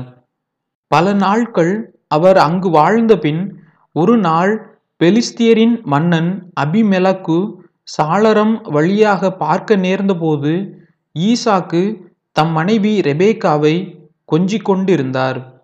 உடனே அபிமெலக்கு ஈசாக்கை அழைத்து, அவள் உன் மனைவி என்று தெளிவாய் தெரிகிறதே, பின் ஏன் அவள் உன் சகோதரி என்று என்னிடம் சொன்னாய் என்று கேட்டான்.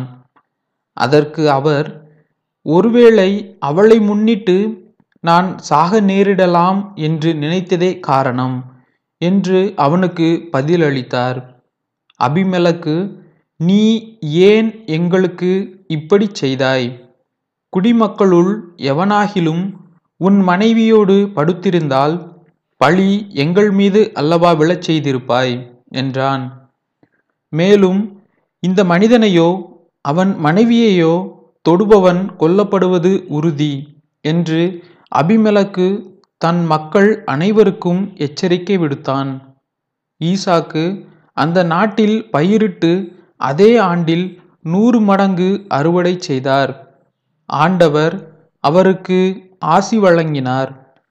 அவர் செல்வமுடையவர் ஆனார். செல்வத்திற்கு மேல் செல்வம் பெற்று மாபெரும் செல்வரானார். மேலும் அவருக்கு ஆட்டு மந்தையும் மாட்டு மந்தையும் இருந்தன. வேலைக்காரர் பலர் இருந்தனர். எனவே பெலிஸ்தியர் அவர் மீது பொறாமை கொண்டனர். அவர் தந்தை ஆபிரகாமின் காலத்தில் அவருடைய வேலையாட்கள் தோண்டிய கிணறுகளை எல்லாம் பெலிஸ்தியர் மண்ணால் நிரப்பி தூர்த்துவிட்டனர்.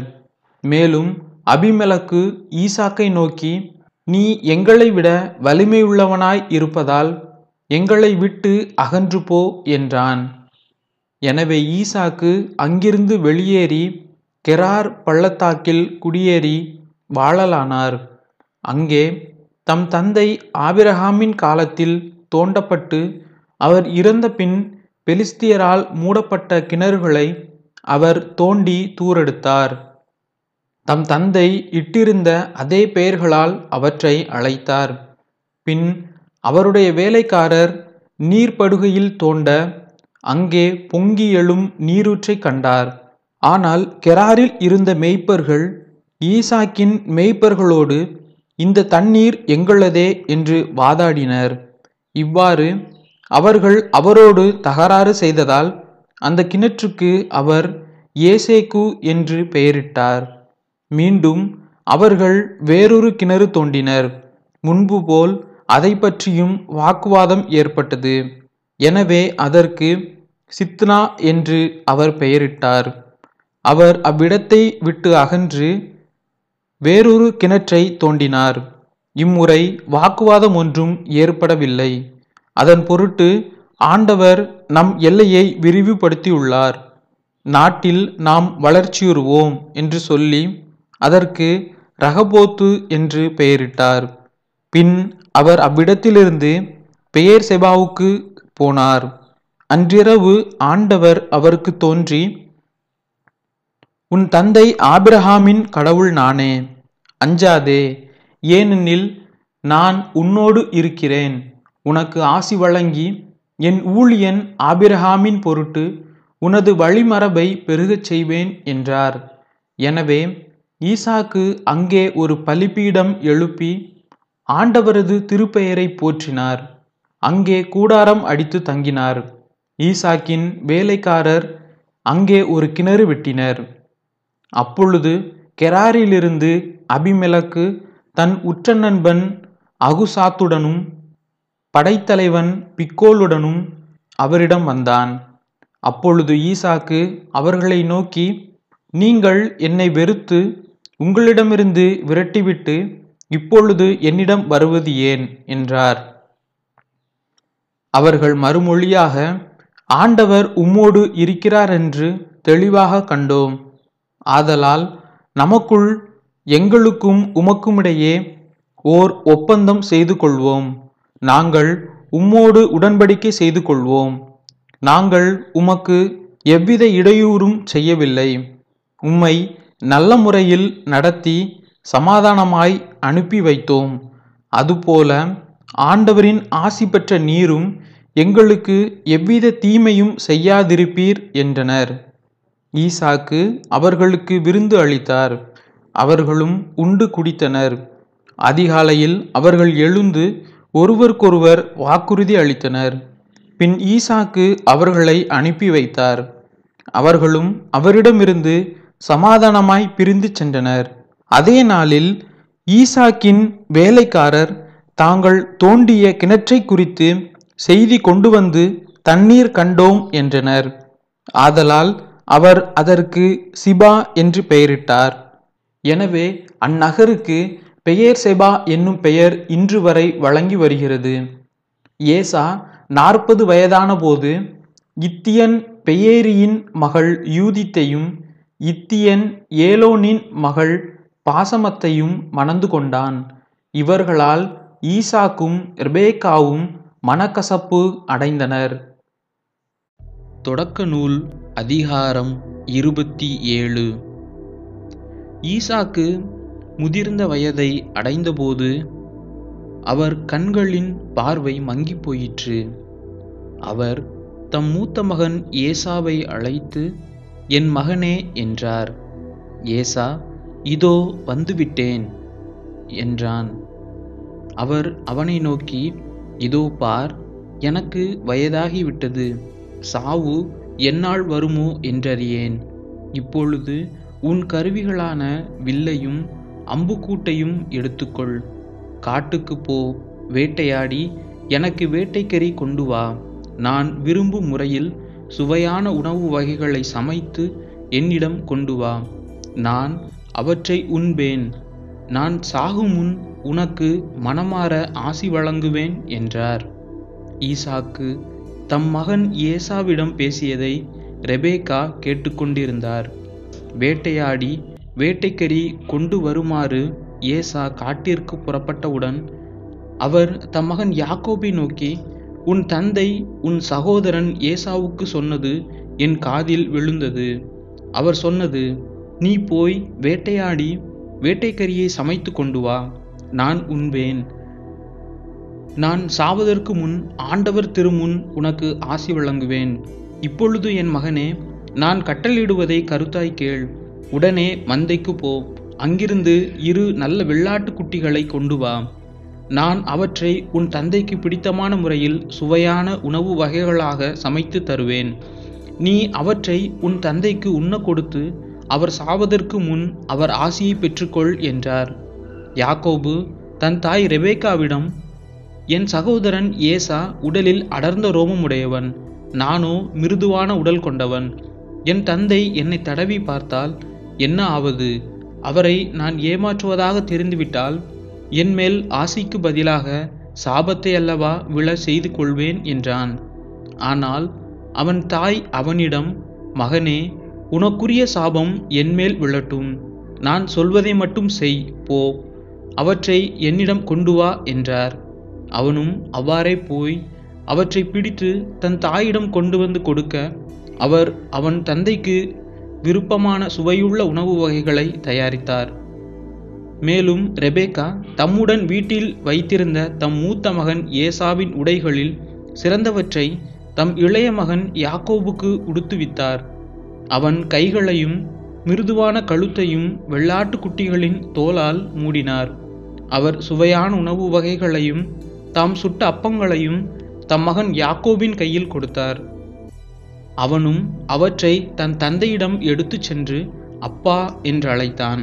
அவரும் மறுமொழியாக, ஆம் மகனே, நீ எந்த மகன் என்று கேட்க, யாக்கோபு தன் தந்தையிடம், நான் தான் உங்கள் தலைப்பேரான ஏசா, நீங்கள் சொன்னவாறு செய்திருக்கிறேன், எழுந்து உட்கார்ந்து என் வேட்டை பதார்த்தங்களை உண்டு மனமாற எனக்கு ஆசி வழங்குங்கள் என்றான். ஈசாக்கு தம் மகனை நோக்கி, மகனே, இது உனக்கு இவ்வளவு விரைவில் எப்படி அகப்பட்டது என்று கேட்க, அவன், உம் கடவுளாகிய ஆண்டவரால் தான் எனக்கு இது நிகழ்ந்தது என்றான். ஈசாக்கு யாக்கோபிடம், மகனே, அருகில் வா, நீ உண்மையிலேயே என் மகன் ஏசாதானா என்று நான் உன்னை தடவி பார்த்து தெரிந்து கொள்வேன் என்றார். யாக்கோபு தன் தந்தை அருகில் வந்தான். ஈசாக்கு அவனை தடவி பார்த்து, குரல் யாக்கோபின் குரல், ஆனால் கைகளோ ஏசாவின் கைகள் என்றார். அவன் கைகள் அவன் சகோதரன் ஏசாவின் கைகளைப் போல் ரோமம் அடர்ந்தவையாய் இருந்ததால் அவனை அடையாளம் கண்டு கொள்ளவில்லை. எனவே அவனுக்கு ஆசி வழங்கினார். மீண்டும் அவர், நீ உண்மையிலேயே என் மகன் ஏசாதானா என்று வினவ, அவனும் ஆம் என்றான். அப்பொழுது அவர், மகனே, உண்பதற்கு வேட்டை பதார்த்தங்களை கொண்டு வா, மனமாற நான் உனக்கு ஆசி வழங்குவேன் என்றார். அவ்வாறே யாக்கோபு கொண்டு வர அவர் அதை உண்டார். பின் அவன் திராட்சரசம் கொண்டு வர அவர் அதை குடித்தார். அப்பொழுது அவன் தந்தை ஈசாக்கு அவனை நோக்கி, மகனே, அருகில் வந்து என்னை முத்தமிடு என்றார். அவனும் அருகில் போய் அவரை முத்தமிட, ஈசாக்கு அவன் அணிந்திருந்த ஆடைகளின் நறுமணத்தை முகர்ந்து ஆசி வழங்கி உரைத்தது இதுவே, இதோ என் மகனிடமிருந்து எழும்பும் நறுமணம் ஆண்டவரின் ஆசி பெற்ற விளை நிலத்தின் வாசனையாம். வானின் பனித்துளியும் மண்ணின் செழுமையும் மிகுந்த தானியமும் திராட்சை ரசமும் கடவுள் உனக்கு வழங்குவாராக. நாடுகள் உனக்கு பணி புரிந்திடுக, மக்கள் உனக்கு பணிந்திடுக. உன்றன் சோதரர்க்கு தலைவன் நீ ஆகிடுவாய், உன் அன்னையின் மைந்தர் உன்னடி பணிந்திடுவர். உன்னை சபிப்பார் சாபம் பெறுக, உன்னை வாழ்த்துவார் வளமுற வாழ்க. இவ்வாறு ஈசாக்கு யாக்கோபிற்கு ஆசி வழங்கி முடிந்ததும் யாக்கோபு தந்தையின் முன்னிலையிலிருந்து விரைந்து வெளியேற அவன் சகோதரன் ஏசா வேட்டைக்கரியுடன் வந்தான். அவனும் சுவையான உணவு வகைகளை சமைத்து தன் தந்தையிடம் கொண்டு வந்து அவரை நோக்கி, என் தந்தை எழுந்து தம் மகன் கொண்டு வந்திருக்கும் வேட்டைக்கரியை உண்டு மனமாற எனக்கு ஆசி வழங்குவாராக என்றான். அவன் தந்தை ஈசாக்கு அவனை நோக்கி, நீ யார் என அவன், நான் தான் உங்கள் தலைப்பேரான மகன் ஏசா என்றான். ஈசாக்கு மிகவும் நடுநடுங்கி, அப்படியானால் வேட்டையாடி எனக்கு கொண்டு வந்தவன் எவன்? நீ வருமுன் அந்த உணவை நான் உண்டு அவனுக்கு ஆசி வழங்கிவிட்டேன், அவனே ஆசி பெற்றவனாய் இருப்பான் என்றார். ஏசா தந்தையின் வார்த்தைகளை கேட்டு மிகவும் மனக்கசப்படைந்து பெருங்குரல் எழுப்பி கதறி அழுதான். அவன் தன் தந்தையை நோக்கி, அப்பா, எனக்கும் ஆசி வழங்குவீர் என்றான். அதற்கு அவர், உன் தம்பி கபடமாய் வந்து உனக்குரிய ஆசியை பெற்று சென்று விட்டான் என்றார். அதை கேட்ட ஏசா, யாக்கோபு என்னும் பெயர் அவனுக்கு பொருத்தமே, ஏனெனில் அவன் இருமுறை என்னை ஏமாற்றிவிட்டான், ஏற்கனவே எனக்குரிய தலைமகனுரிமையை பறித்து கொண்டான், இப்பொழுது எனக்குரிய ஆசியையும் பிடுங்கி கொண்டான் என்று சொல்லி திரும்பவும் தந்தையை நோக்கி, நீர் எனக்கென வேறு எந்த ஆசியும் ஒதுக்கி வைக்கவில்லையா என்று கேட்டான். ஈசாக்கு ஏசாவிடம், நான் அவனை உனக்கு தலைவனாக ஏற்படுத்தியுள்ளேன், அவன் உறவினர் யாவரையும் அவனுக்கு அடிமைப்படுத்தியுள்ளேன், அவனுக்கு தானியத்தையும் திராட்சை ரசத்தையும் நிறைவாக வழங்கிவிட்டேன், இப்படி இருக்க என் மகனே, நான் உனக்கு வேறென்ன செய்ய முடியும் என்று சொல்ல, ஏசா அவரை நோக்கி, அப்பா, உம்மிடம் ஒரே ஆசிதான் இருந்ததா? எனக்கும் ஆசி வழங்க வேண்டும் அப்பா என்று சொல்லி கூக்குரலிட்டு அழுதான். அவன் தந்தை ஈசாக்கு அவனுக்கு மறுமொழியாக, உன் குடியிருப்புக்கு நிலத்தின் செழுமையோ மேல்வானின் பனித்துளியோ கிட்டாது, நீ உன் வாளினால் வாழ்க்கை நடத்தி உன் தம்பிக்கு அடிமையாய் இருப்பாய், நீ கிளர்ந்து எழும்போது உன் கழுத்தில் அவன் சுமத்திய நுகத்தடியை முறித்து விடுவாய் என்றார். தந்தையிடமிருந்து யாக்கோபு பெற்றிருந்த ஆசியை முன்னிட்டு ஏசா அவன் மீது வர்மம் கொண்டு, என் தந்தைக்காக துக்கம் கொண்டாடும் நாட்கள் நெருங்கிவிட்டன, அதன்பின் என் தம்பி யாக்கோபை கொன்று போடுவேன் என்று தனக்குள் சொல்லி கொண்டான். தம் மூத்த மகன் ஏசாவின் திட்டம் பற்றி ரெபேக்கா கேள்விப்பட்டதும் அவர் ஆள் அனுப்பி தம் இளைய மகன் யாக்கோபை அழைத்து, இதோ உன் சகோதரன் ஏசா உன்னை கொலை செய்து தன்னை தேற்றிக்கொள்ள விரும்புகிறான், ஆகையால் மகனே, நான் சொல்வதை கேள், உடனே கிளம்பி காரானில் உள்ள என் சகோதரன் லாபானிடம் ஓடிப்போய் உன் சகோதரன் சீற்றம் தணியும் வரை சில நாள் அவரிடம் தங்கியிரு, தனக்கு விரோதமாய் நீ செய்ததை அவன் மறந்து கோபம் தீர்ந்த பின் நான் உனக்கு சொல்லி அனுப்பி உன்னை அங்கிருந்து இவ்விடத்திற்கு அழைத்து கொள்வேன், ஒரே நாளில் என் இரு புதல்வர்களையும் நான் ஏன் இழந்து போக வேண்டும் என்றார். பின் ரெபேக்கா ஈசாக்கை நோக்கி, இத்திய பெண்களை முன்னிட்டு என் வாழ்க்கை எனக்கு சலித்து போயிற்று, யாக்கோபும் இவர்களைப் போன்ற இந்நாட்டு பெண்களினின்றும் ஒருத்தியை மணந்து கொண்டால் என் வாழ்க்கை என்ன ஆவது என்றார். ஆமேன். தொடக்க நூல் அதிகாரம் இருபத்தி எட்டு. ஈசாக்கு யாக்கோபை அழைத்து அவனுக்கு ஆசி வழங்கி கட்டளையிட்டு கூறியது, நீ கானானிய புதல்வியருள் எவளையும் மணந்து கொள்ளாதே, புறப்பட்டு பதான் அராமுக்கு போய் உன் தாயின் தந்தையாகிய பெத்துவேல் வீட்டிற்கு செல், அங்கு உன் தாய்மாமன் லாபான் புதல்வியருள் ஒருத்தியை மணந்து கொள், எல்லாம் வல்ல இறைவன் உனக்கு ஆசி வழங்கி நீ பல இனங்களுக்கு தந்தையாகும்படி உன்னை பலுகி பெருகச் செய்வாராக, ஆபிரகாம் பெற்ற ஆசியை அவர் உனக்கும் உன் வழிமரபினருக்கும் வழங்குவாராக, அதனால் நீ அந்நியனாய் வாழும் நாட்டை, அதாவது கடவுள் ஆபிரகாமுக்கு தந்த நாட்டை உரிமையாக்கி கொள்வாய். இவ்வாறு அவனும் பதான் அராமுக்கு சென்று அரமேயனான பெத்துவேலின் மகனும் யாக்கோபு ஏசாவின் தாய் ரெபேக்காவின் சகோதரனுமான லாபானிடம் வந்து சேர்ந்தான். அவனை பதான் அராமில் மணமுடித்து கொள்ளுமாறு அங்கு அனுப்பி வைத்ததும், ஆசி வழங்குகையில் கானானிய பெண்களிடம் பெண் எடுக்கக்கூடாது என்று கட்டளையிட்டதும் யாக்கோபு தன் தாய் தந்தைக்கு கீழ்ப்படிந்து பதான் அராமுக்கு சென்றதும் ஏசாவுக்கு தெரிய வந்தன. ஈசாக்கிற்கு கானானிய பெண்களை பிடிக்கவில்லை என்பதை ஏசா கண்டு இஸ்மயேலிடம் சென்று, ஏற்கனவே தனக்கிருந்த மனைவியரை தவிர ஆபிரகாமின் மகன் இஸ்மயேலின் மகளும் நெபயோத்தின் சகோதரியுமான மகாலாத்தை மணந்து கொண்டான். யாக்கோபு பெயர்செபாவிலிருந்து புறப்பட்டு காரானை நோக்கி சென்றான். அவன் ஓரிடத்திற்கு வந்தபோது கதிரவன் மறைந்து விட்டான்.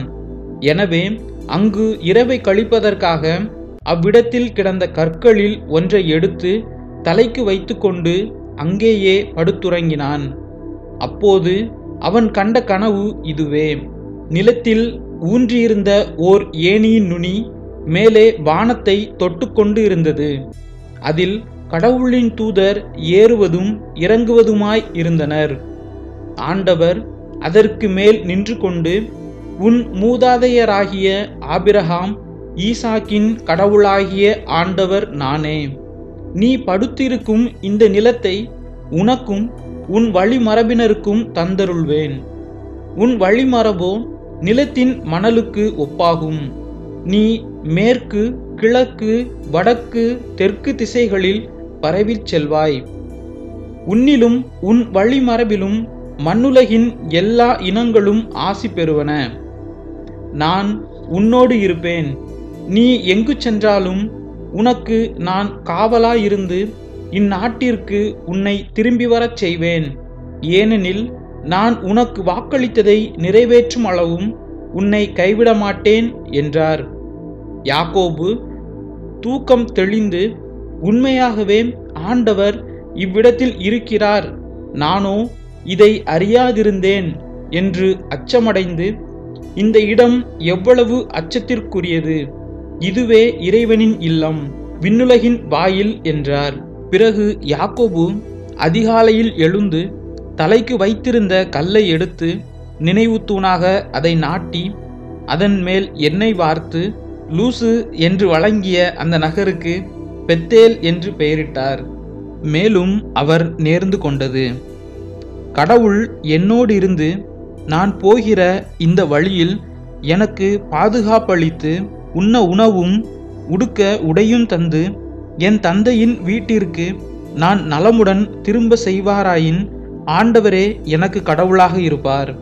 மேலும் நான் நினைவு தூணாக நாட்டிய இந்த கல்லே கடவுளின் இல்லமாகும்.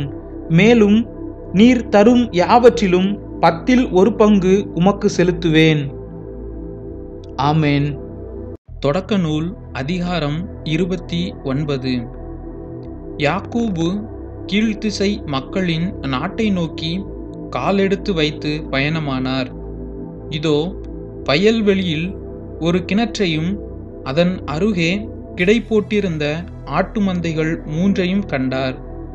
அந்த கிணற்றிலிருந்துதான் மந்தைகளுக்கு தண்ணீர் காட்டப்படும்.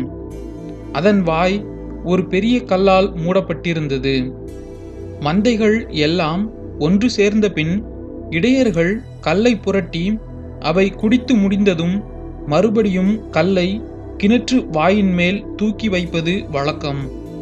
யாக்கோபு இடையர்களை நோக்கி, சகோதரரே, நீங்கள் எங்கிருந்து வருகிறீர்கள் என. அவர்கள், நாங்கள் காரானிலிருந்து வருகிறோம் என்றார்கள். மீண்டும் அவர், நாகோரின் பேரன் லாபானை உங்களுக்கு தெரியுமா என்று கேட்க, அவர்கள், அவரை எங்களுக்கு தெரியும் என்றார்கள். அவர் நலம்தானா என்று யாக்கோபு கேட்க, அவர்கள், ஆம், அவர் நலமே. இதோ அவர் மகள் ராகேல் தன் ஆடுகளை ஓட்டிக்கொண்டு வருகிறாள் என்றார்கள். அப்பொழுது யாக்கோபு, பொழுது சாய இன்னும் வெகுநேரம் இருக்கிறது, மந்தைகளை ஒன்று சேர்ப்பதற்கு நேரம் ஆகவில்லை. ஆடுகளுக்கு தண்ணீர் காட்டி மேய்ச்சலுக்கு இட்டு செல்லுங்கள் என்றார். அதற்கு அவர்கள், நாங்கள் அப்படி செய்யக்கூடாது. ஏனெனில் எல்லா மந்தைகளையும் ஒன்று சேர்த்த பின்னரே கிணற்று வாயினின்று கல் புரட்டப்படும். அப்பொழுதுதான் ஆடுகளுக்கு தண்ணீர் காட்டுவோம் என்று சொன்னார்கள். இப்படி அவர்கள் பேசிக்கொண்டிருக்கையில் ஆடு மேய்ப்பவளான ராகேல் தன் தந்தையின் ஆடுகளை ஓட்டிக்கொண்டு வந்தாள். ராகேல் தன் தாய்மாமன் லாபானின் மகள் என்றும் ஆடுகள் அவனுடையவை என்றும் யாக்கோபு கண்டார். எனவே கிணற்றை மூடியிருந்த கல்லை புரட்டி தன் தாய்மாமன் லாபானின் மந்தைக்கு தண்ணீர் காட்டினார். பின் ராகேலை முத்தமிட்டு கதறி ஆனந்த கண்ணீர் விட்டார். பின்பு தாம் அவள் தந்தைக்கு உறவினர் என்றும் ரெபேக்காவின் மகன் என்றும் அவளுக்கு தெரிவிக்க உடனே அவள் ஓடிப்போய் தன் தந்தையிடம் சொன்னாள். தன் சகோதரியின் மகன் யாக்கோபு வந்த செய்தி கேட்டவுடன் லாபான் அவருக்கு எதிர்கொண்டோடி அவரை அரவணைத்து முத்தமிட்டு தன் வீட்டுக்கு அழைத்து சென்றான். அங்கு யாக்கோபு தமக்கு நேர்ந்தவற்றையெல்லாம் எடுத்துரைத்தார். லாபான் அவரிடம், நீ என் எலும்பும் சதையும் அல்லவா என்றான். அவனுடன் அவர் ஒரு மாத காலம் தங்கியிருந்தார்.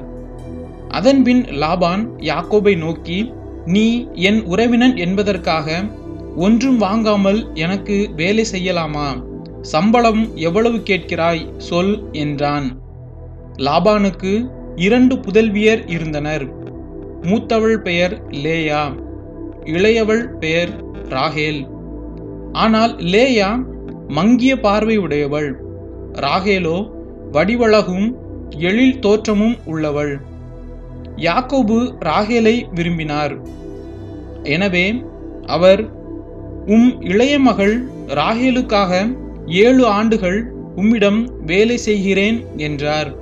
அதற்கு லாபான், அவளை அந்நியன் ஒருவனுக்கு கொடுப்பதை விட உனக்கு கொடுப்பதை மேல், என்னோடு தங்கியிரு என்றான். அப்படியே யாக்கோபு ஏழாண்டுகள் ராகேலை முன்னிட்டு வேலை செய்தார். ஆனால் அவர் அவள் மீது வைத்திருந்த அன்பின் மிகுதியால் அது அவருக்கு சில நாட்களாகவே தோன்றியது. பின் யாக்கோபு லாபானை நோக்கி, நான் என் மனைவியோடு சேரும் பொருட்டு அவளை எனக்கு தாரும், என் ஒப்பந்த நாட்கள் நிறைவேறி விட்டன என்றார். ஆகவே லாபான் அவ்வூர் மக்கள் அனைவரையும் அழைத்து திருமண விருந்தளித்தான். ஆனால் மாலையானதும் அவன் தன் மகள் லேயாவை அழைத்து கொண்டு போய் யாக்கோபிடம் விட அவர் அவளுடன் உறவு கொண்டார். லாபான் தன் மகள் லேயாவுக்கு பணிபுரிய தன் பணிப்பெண் சில்பாவை கொடுத்தான்.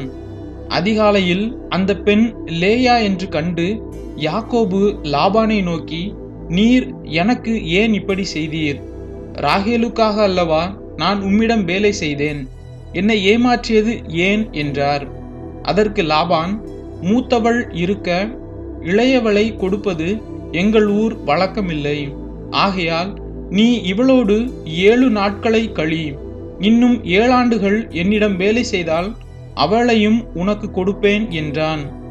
அவ்வாறே யாக்கோபு லேயாவுடன் ஏழு நாட்களை கழித்தார். அதன் பின் லாபான் தன் மகள் ராகேலை அவருக்கு மனைவியாக கொடுத்தான். லாபான் தன் மகள் ராகேலுக்கு பணிபுரிய தன் பணிப்பெண் பில்காவை கொடுத்தான். யாக்கோபு ராகேலுடன் கூடி வாழ்ந்தார். அவளை லேயாவை விட அதிகம் நேசித்தார். லாபானிடம் மேலும் ஏழு ஆண்டுகள் வேலை செய்தார். இப்படி இருக்க லேயா வெறுப்புக்குள்ளானதை ஆண்டவர் கண்டு அவருக்கு தாய்மை பேறு அருளினார்.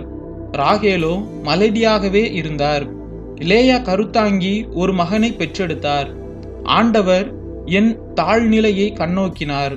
இப்பொழுது என் கணவர் என் மீது அன்பு கூறுவார் என்பது உறுதி என்று கூறி அவனுக்கு ரூபன் என்று பெயரிட்டார்.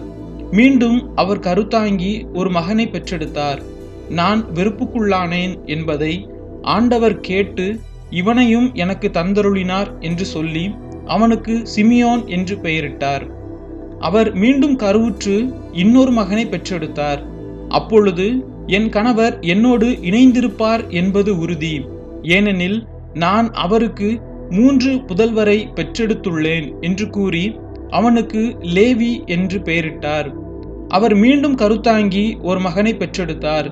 இப்போது ஆண்டவரை நான் மாட்சிப்படுத்துவேன் என்று சொல்லி அவனுக்கு யூதா என்று பெயரிட்டார். அதன்பின் அவருக்கு பிள்ளை பேறு நின்று போயிற்று. ஆமேன். தொடக்க நூல் அதிகாரம் முப்பது. தாம் யாக்கோபுக்கு பிள்ளை பெறவில்லையே என்று ராகேல் தம் சகோதரியின் மேல் பொறாமை கொண்டார். அவர் தம் கணவனை நோக்கி, நீர் எனக்கு பிள்ளைகளை தாரும், இல்லையேல் செத்துப்போவேன் என்றார். யாக்கோபு அவர் மீது சினம் கொண்டு, நான் என்ன கடவுளா? அவரல்லவா உனக்கு தாய்மை பேறு தராதிருக்கிறார் என்றார். அப்பொழுது ராகேல், இதோ என் பணிப்பெண் பில்கா, நீர் அவளோடு கூடி வாழ்வீர். அவள் எனக்காக பிள்ளை பெற்று என் மடியில் வைக்க நானும் அவள் மூலம் பிள்ளை பேறு பெறுவேன் என்றார். பின்பு அவர் அவருக்கு தம் பணிப்பெண் பில்காவை மனைவியாக கொடுக்க அவரும் அவளுடன் கூடி வாழ்ந்தார். பில்கா கருவுற்று யாக்கோபுக்கு ஒரு மகனை பெற்றெடுத்தாள். ராகேல், ஆண்டவர் எனக்கு நீதி வழங்கி என் மன்றாட்டை கேட்டருளி எனக்கு ஒரு மகனை தந்தார் என்று சொல்லி அவனுக்கு தான் என்னும் பெயரிட்டார். பில்கா மீண்டும் கருவுற்று மற்றொரு மகனை பெற்றாள்.